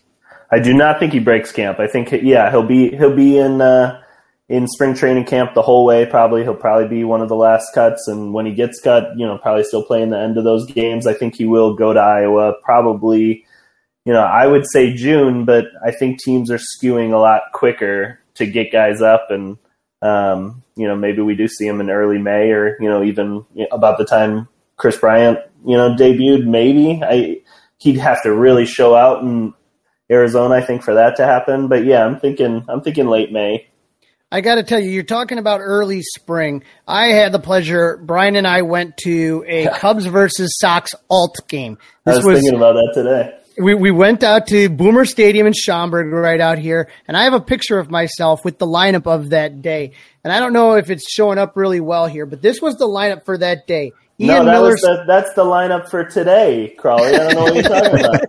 They- Ian wait, Miller they- in center field, Ro- Romine in third base, Ortega in right field, Wisdom in first base, Martini in left field, Giambrone DH, Lobaton catching, Avelino shortstop, and Alcantara was the second baseman that day. You got to honestly, Brian, did you think when we went to that damn game that we would literally have three quarters of this lineup starting for major league games? I I literally thought about it this morning about that game and about how many of those players ended up playing for for Chicago and in a few cases, you know, making a difference. I mean, what a what a bizarre few months we've had. I'm more surprised that Bill Sugas owns a team in Schaumburg. Yeah, Booms, The Boomer Boomers. Stadium. Yeah. Uh, the uh, so and, and my, I guess my que- my next question is like we made all these moves, you know, the Blue Friday, and you know, totally ripped out the soul of uh, Chicago Cubs fans in order to get a hell of a lot younger. Got a bunch of teenagers. Started with the Yu Darvish trade, I guess. You know, when you're you're getting the Preciado and uh, that haul from the Padres and stuff. Um, those guys are far away. We uh, we've all talked about that on, on this show. Uh, but how do you like after that initial sort of you know shock to the system when the dust settled there and like the guys came over started working? Like, what was your assessment of how we did in those trades overall? Yeah, I think that I, I think the Yu Darvish trade's a, a good example that almost sets you up for later in the season. Is that you know I don't think I, I certainly wasn't somebody that liked that trade the day it was made and um, and criticized the Cubs for it. And I know you know Cubs Twitter was certainly um, it was one of the few issues that I feel like most people agreed on. And as the season went along, we saw more and more. It was almost like every month that trade looked a little better. You know, the prospects started looking better. Darvish started playing a little worse, and and that trade now I think you'd say looks pretty darn good. They the Cubs I think have two blue chip prospects from that trade, and um, and certainly Darvish was not going to contribute to a good team in Chicago. So that was good. And I think with the July trades, I mean, a lot of similar things happened. I mean, the Rizzo trade happens, and Kevin Alcantara in Arizona, you know, is one of the best players there. I think the number three prospect by Baseball America. And Did wait? Did Uh, you just say yet another Alcantara? Yep. We have, Okay. seven, we have 17 now in the system. It's a, we're just stockpiling Alcantara. It's it's the new market inefficiency. yeah. yeah, exactly. and I mean, when um, KB was traded, I think that was the trade people criticized probably the most. That that return didn't really seem like uh what a former MVP should get, and and then Alex Canario came to South Bend and hit six home runs in his first six games or something, and and he had a great. Um, stint with the Cubs, and I think he looks like a solid prospect. And I actually really like the pitcher they got that, that didn't get to pitch so much with the Cubs there. And yeah, I think overall Jed did really well. But you know, one of the things they say about sports is that the easiest thing for a front office to do to buy itself time before getting fired is to do that rebuild. And everybody everybody likes a rebuild when it's far away. I think it's the next couple years when these guys stop being teenagers and get to double A and triple A that will that will really see if Jed made good trades. But I think I think right now they actually do almost across the board look like pretty solid trades given, you know, where we saw the Cubs season was heading in July. Brian, the trade that I always had trouble with was I, I felt like they didn't get enough, and maybe I'm, I've just been burned by the White Sox too often. Was the Craig Kimbrel? I thought the return for that was a little light. Uh, what do you what, what, what what did you think about that trade in specific? Because I mean, you had a guy who was looking absolutely lights out as a closer. If you're talking about that key piece to World Series, we did that with Chapman. You know what I mean? Did you Yeah. feel the return was enough for uh, for Craig Kimbrel?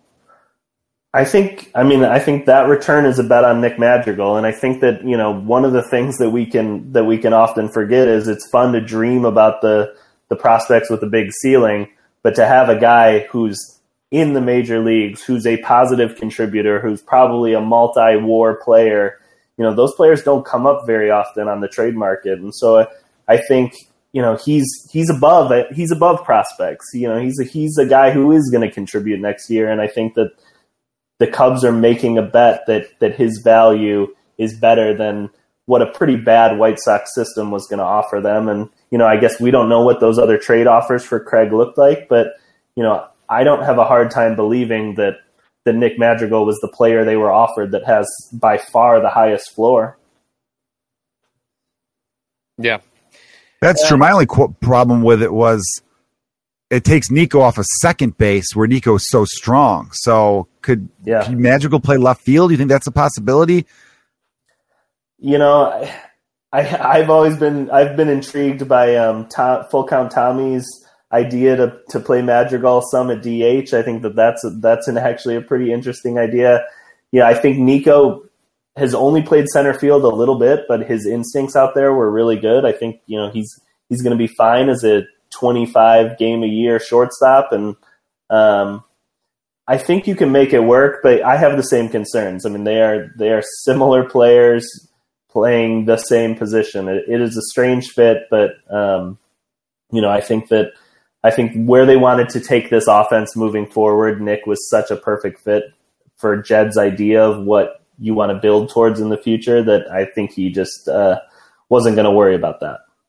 Right, Yeah. and you're you're talking about the the hitter that profiles as, as a contact hitter, bat stays in the zone, Yep. etc. Yep. Yeah. Well, and that's, uh, I guess, uh, the, my question is, you know, it was high strikeout, power dudes, everybody swinging out of their shoes for a while. Now they're going the completely different uh, other direction. It's going to be all contact hitters. We're going to hit a bunch of singles and doubles and, you know, that kind of thing. And, they'll, you know, maybe not have the, you know, the strikeout rates be so high. Did they, you know, are they zagging too hard from the zig or, you know, like, what do you think? Because they, they also drafted that way, it seemed. Yeah, I think uh, that's a good point, and I and I think that that's I think what Jed is under the belief is that you can find power on the free agent market. You know, I mean, pretty much every major league hitter that's getting regular at bats these days that that plays a corner position can hit a lot of home runs. So I think he thinks I can supplement the roster from free agency with power very easily. It's getting the guys that have contact skills that's becoming a little more difficult. The guys that can hit a high fastball. The guy, you know, I mean, Frank Schwindel is an example of, you know, a, a type of hitter that I think the Cubs were really struggling to find for a few years. And I think that Jed believes that he can, if he has four good contact hitters, he can go find four good power hitters. Now, now, Brian, uh, you know, I'd like to take your, I'd like to get your opinion on Dan Kantrovitz. He's had what two drafts now? Yep. So, what, what, what do you think about his draft choices versus, say, what uh, Jason McLeod was doing when he kind of was running the draft? Yeah, um, I think that Dan is has really shown that he wants a definitive major league skill in the players that he drafts. I think that I, I think that when you look at those players, you all and and this was also true with uh, with a lot of the guys the Cubs acquired is that what they want to see is somebody that has a skill that they know for sure is going to translate, and then they work on developing the rest of the game. Where I think Jason tended to get, get guys that that had a lot of tools that were a little bit there, but what where he ultimately failed when you look at some of those players is that a lot of those skills weren't above average or even average major league skills, and that was what ultimately held them back. So I think that's been the biggest difference that I've seen with Dan and with the guys that we've selected is that with each one, I mean, you could you could bring up all um, 25 players he's drafted so far, and I think I could point to a skill they have that they believe translates to the majors. Cool. Well, hopefully it'll start translating soon because Lord knows, uh, you know, it, it, this was a terrible year for all of us and yep. a year unlike most any other. I mean, I know, you know, it's, it's way different than like when Jeff Samardzija got traded away. Uh, you know, like nobody really cared that much. Like we all knew what was going to happen.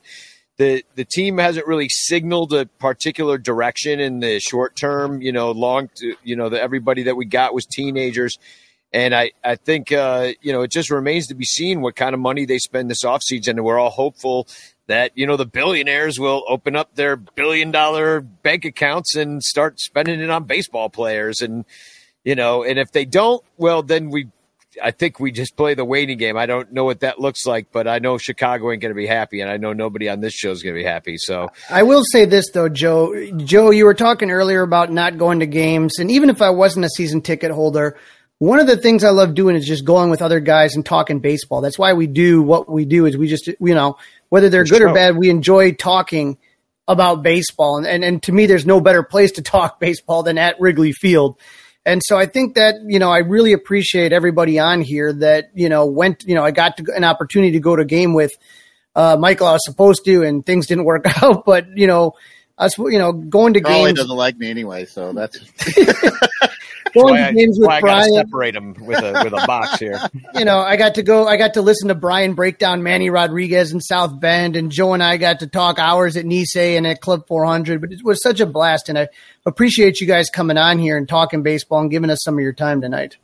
Oh, thank Yeah. you. And you're right. There's no better place than Wrigley Field. And I'm optimistic. I think uh, I'm hoping that Tom Ricketts was being honest with Danny Rockett that one day. Yep. Said they're going to be good next year. I asked him. I went right down there. I said, "Tom, buy us a team," and he goes, "Don't worry, we'll be good next year." But he didn't say we'd be great. He just said good. Which Oh, really- yeah. Just be on the way. Be on the way. Be one or two moves wins. at the dead. That's my thing. A lot of people. Sorry, I know you're wrapping it up, and you said such a great thing, Crawley. And I'm going to go on one last rant and ruin everything. no. Go on the rant. This is Right, This but- is, yo, do it. So many people are just like, uh, uh, there's not enough moves to make to make us a World Series contender. I'm like, well, that's fine, but make us a division contender. It's fine to go into a season where maybe a move at the deadline puts you over the top. I feel like everyone wants a team that's just set in stone on paper. I don't really think that's 100% necessary. And I keep bringing up the framework of 07 08 because that was clearly, uh, you know, the Zell owned the team and he wanted to prop up the value. So they were trying to buy a winner. But imagine if in 07 or going into 07 when they made the Soriano, Ted Lilly, Mark DeRosa, I think Jason Marquis, those four big signings they made that offseason to take them from worst to first. Imagine if at that time they also had the farm system the Cubs currently do on the rise. That's that's what I'm looking for. I'm like, go sign Nick Castellanos. Get I want Seager as all the shortstops because he's a lefty, and I don't think he's gonna be as expensive as say Correa or whatever. And yeah, damn right. I love that shirt, Brian. Yeah. You could spend money short term while this young crop. And we've, Brian even said it. Davis is the only guy really knocking on the door. The rest of these guys are a couple years away. There's no reason not to spend some money in the short term while these guys develop uh, in the farm. It just, I don't see how one, oh, they signed Nick Castellanos. I guess that means they're not going to develop people anymore. How the, how does Yeah. that go against the other thing? It's just weird to me. Yeah, you have to do both. You know, you have to spend and you have to develop, and that's kind of where the Cubs. And I think we can look at it in hindsight right now. Fell a little bit short. You know, the the idea was that there was going to be this constant pipeline of players that were going to come through and help out at the major league level. That kind of came a little bit too little, too late. When it did come, it came in the form of middle relief.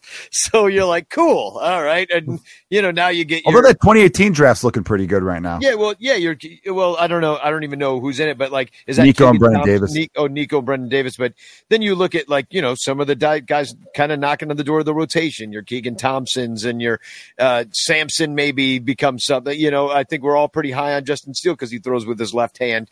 You know, out Moralzalai and all those all these dudes. you, you know, you we don't know what they're going to be because you know when they get to the major league level, that's such a, a high step up from the minor league level and all the preparation you you have and all the the, the work you've done sometimes doesn't translate um, at the major league level. Sometimes it doesn't work out. You know, that's we've seen that go both ways, and we've seen guys that we didn't think were going to be a guy become a guy. You know, like nobody knew Kyle Hendricks and his 89 mile per hour fastball was going to work out as well as it did. For example, when we traded for him, you know. But uh, you know, I, I, I guess what I'm saying is hopefully they can finally start doing that thread the needle thing that they said they were going to do before this you know and they can develop at the same time as buying i hope they start buying because otherwise it's going to be another long season like this year even maybe worse Well, if it, you know, when you're talking about threading the needle like that, I think where the Cubs failed in threading the needle was in two spots. In one, I think they spent so much of the money that they had available ahead of time that they weren't able to be flexible with money in the off seasons of the last couple years, the last two, three, probably three off seasons.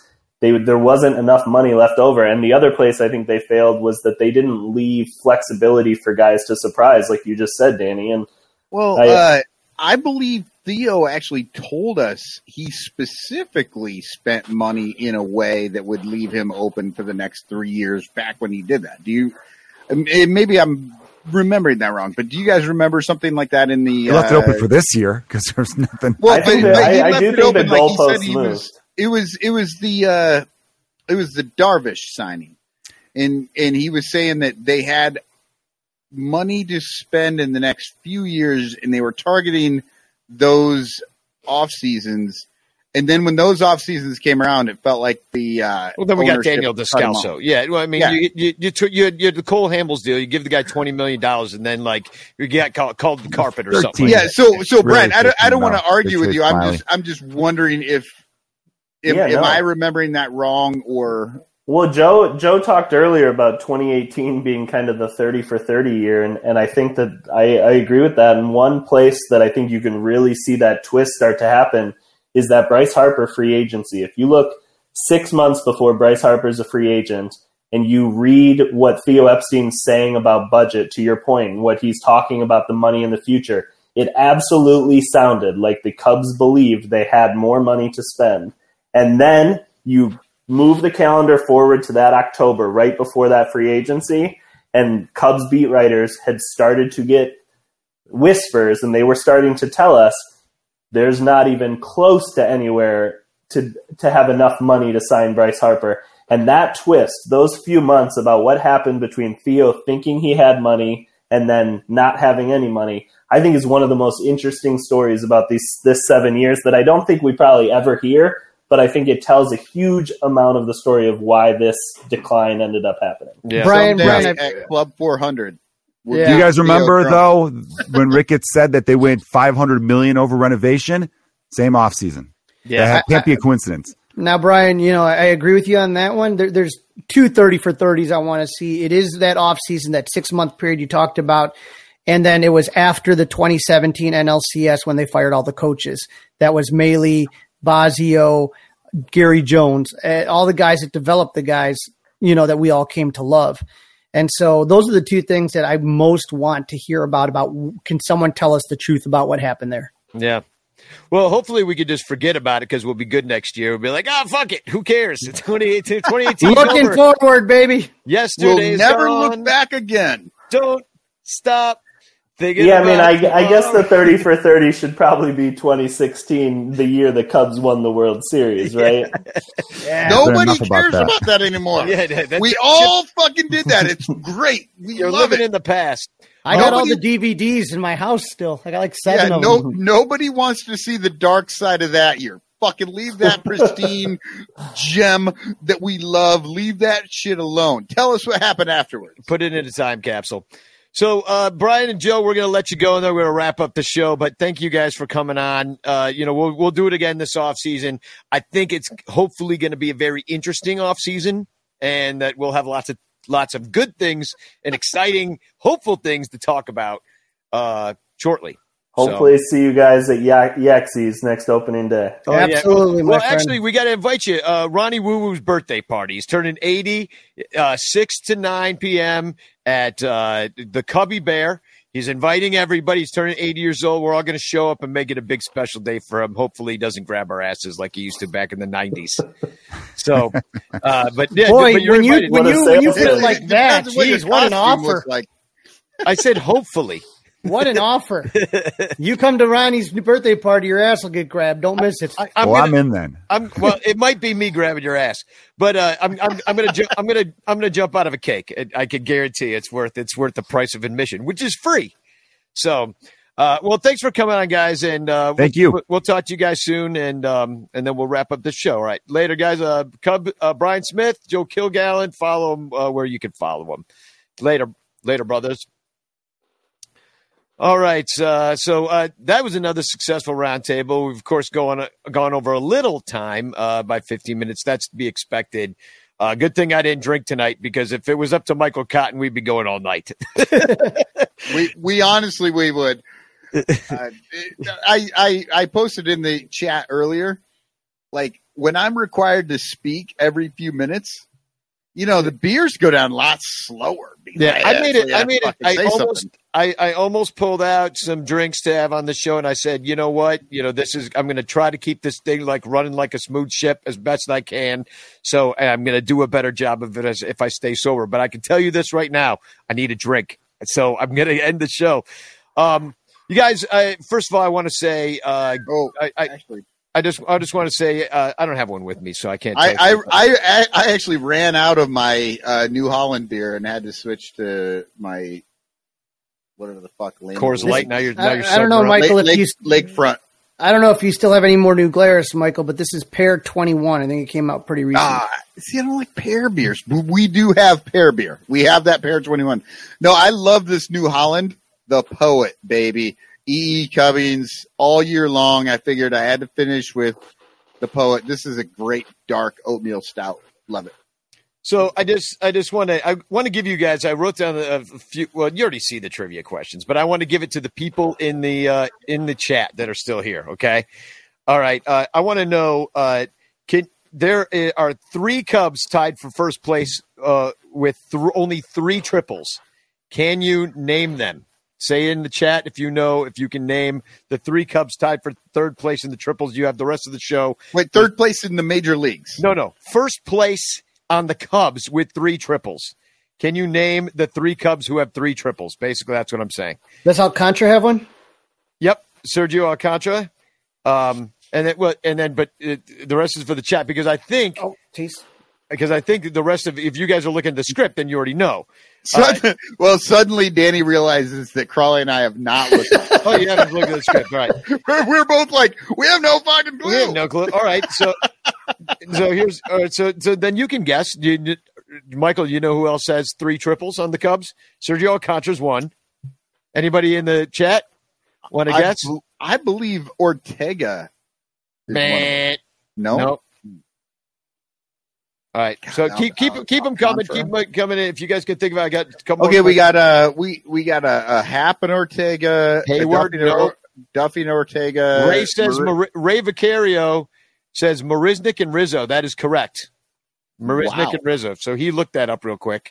Rizzo, Rizzo. on. There's no way Rizzo. Rizzo? God, that's hilarious. Anthony Rizzo. Rizzo Yeah, has- I know. I, that's why it's a trick. It's a trick question. Nobody would ever get it. Nobody. Nobody would guess that think Rizzo had Rizzo. triples. I know. That's why it was a trick. Trick question. All right. Who has more strikeouts? Even Anthony Rizzo is like, what the fuck? Who has more strikeouts? Uh, and this is something you can't look up real quick because I had to add it all up. Who has more strikeouts? All the Cubs pitchers combined, and with 233 total at bats, or Anthony Rizzo and Greg Schwindel with 545 at bats combined. Who has more strikeouts? All Cubs pitchers or Rizzo and Schwindel? Oh, I'm going batters. I think I batters suck anymore. Crawley? The batters. No, all Cubs pitchers with half the at bats have 119 strikeouts to Rizzo and Schwindel uh, with a combined 95. So Wow. wrong. Wow. Yeah. Rizzo and Schwindel with a combined 95. That's actually really impressive, but I assume you're not adding in the second half of the season with Rizzo at New York. No, it's all Cubs. Um, of the 19 teams is the last question. Of the 19 teams that the Cubs faced, how many teams do they have a winning record against? I know they do against the Cardinals. They do not actually. After being swept, They didn't beat the Cardinals uh, season series. Nope, they did not. They in the season series, and I'm looking at it right now. Uh, they were eight and uh, they were nine and ten. yeah, just How many it. teams did they beat more often than they lost? Yeah. Uh, Pirates Yep. and the Dodgers. Yep. Two. What about the Mets? Yep. Three. Okay. There. Thanks for saving me on that one, Charlie. I, I never got the Mets, and I don't know anybody else. The Reds? Uh, Arizona, Detroit, Fucking What about- Arizona, I guess. San Cal- Diego, and Washington. So there's San seven. Diego was the weird one. They always did really well against them, but Yeah. Yeah, uh, yeah. Uh, Pincus got uh, John Pincus got the Padres. Yeah, that is true. So seven teams out of nineteen. So we got to do better than that next year, fellas. And um, hey, I I had a great year. Uh, it's not over. You know, we're not we're not leaving, as Dom would say, uh, because There's no off season. yeah, because nine because for nine years we've brought you this show and and and we did it. Yeah, this is the end of our ninth season, um, nine innings, and so I want to announce my retirement. No, I'm just kidding. uh, uh, no, uh, uh, what I want to announce is that on December 11th we're going to be singing Cubs carols. I'm going to make a Facebook invite for that. Uh, and we're going to start the Cubs caroling early. So if you start submitting your Cubs Christmas carols, it's only October, but hey, Christmas trees are already next to the pumpkins at Target. So why the hell I have not? two Christmas trees in my front yard right now. See, that's how it goes. So December 11th, save the date. That's Saturday. We're going to go out and we're going to go around Wrigleyville. We're going to sing songs. Um, it's not booked yet, but I think we're a tentative date. Save the date for the unconventional. We're looking at January 29th as a possibility. It's a little later than we would have liked to do it, but that's my fault because I've got a theater thing coming up. And uh, so save that date for right now. Uh, we're gonna we're gonna have uh, a lot of fun. We're gonna have as much fun as we can. We're probably going. We haven't discussed it between the three of us, but we'll be going about once a week ish uh, in the off season. I don't know what day of the week we're gonna do that. But Well, uh, one, once we're going to be doing it like we uh, do now, once a week ish. Plus, then we also have a green room session green room. that if you guys want to join, you should. Uh, it it's actually it's a lot of fun. We we definitely start with talking about the Cubs, but we let it roll to where it goes. Yeah, Green Room Thursdays at eight. Download that Green Room app, and uh, we'll be there. And then uh, I don't know what day we'll be doing. As probably you know Mondays or you know for us is usually a pretty good day or something. But we might switch that around throughout the year. So just like keep keep in touch with us. Get in touch with on our join the Ranters page if you're not on it. It's uh, Sun Ranto Ranters on Facebook. There's a Discord. There's a uh, a- Uh, Reddit, Reddit. R Sunranto. Yeah, go go there. Let's try and get everybody off of Facebook. Well, yeah, I mean, it'd be nice, Facebook's but- a horror show. Yeah, I hate Facebook, but so like if, if people transition over there, it's unfortunately it's just like the first thing, and a lot of it's how we've Uh, been it's hard, connecting, yeah. and it's hard to get everybody off of there. People are already on there, you know, it's just easy for them to use. Uh, YouTube, but we got Crawley's Clubhouse, we got Sun Ranto uh, page, we got Crawley's Clubhouse page, where all for all the bobbleheads and stuff. We'll be doing stuff. We're not leaving. We're doing this all winter long. We'll be with you talking Cubs. Hopefully, there's a lot to talk about and uh, and we're gonna have a few parties. Bleacher Bum Band gonna come out with some music. So join us on our Patreon page, please. Dollar a month gets you exclusive access to a lot of stuff we do.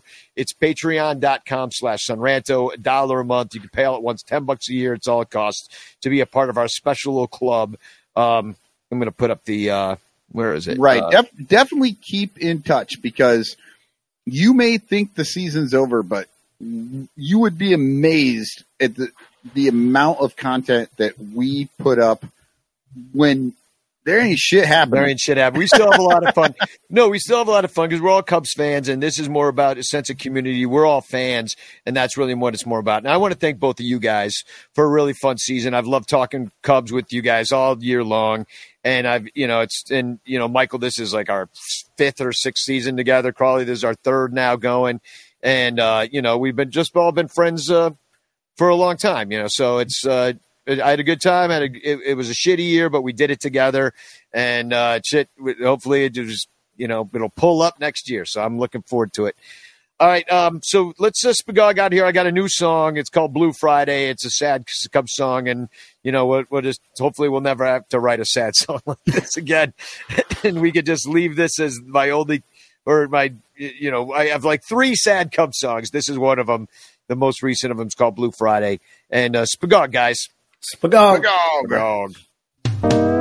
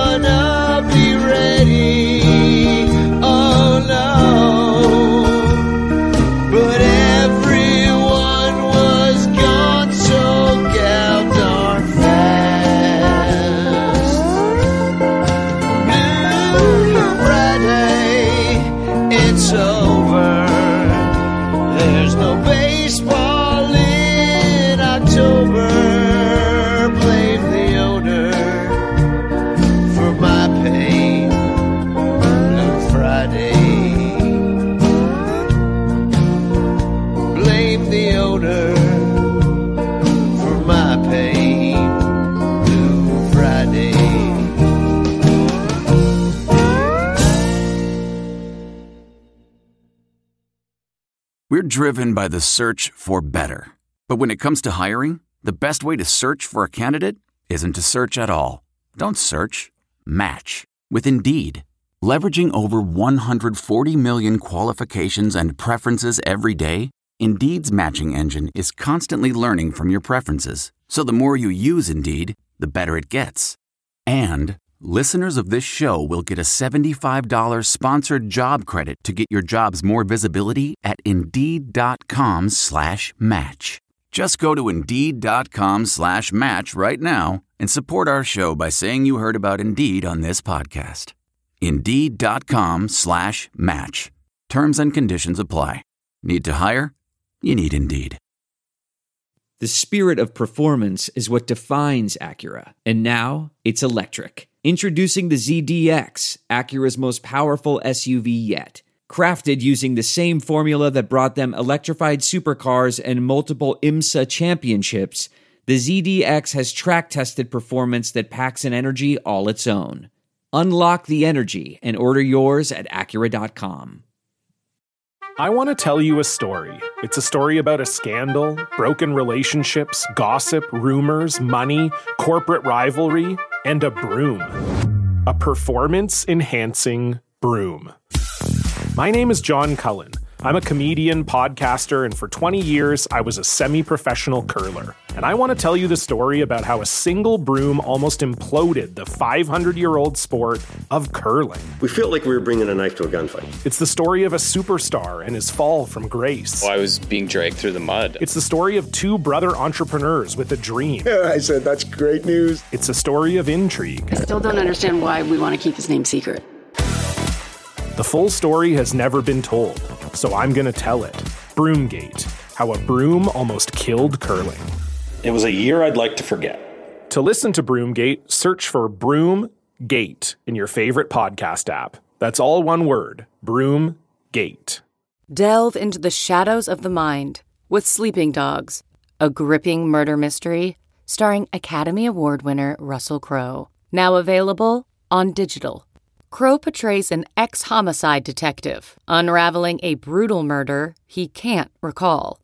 Uncovering secrets from his past, he learns a chilling truth. It's best to let sleeping dogs lie. Visit sleepingdogsmovie.com slash Wondery to watch Sleeping Dogs, now on digital. That's sleepingdogsmovie.com slash Wondery.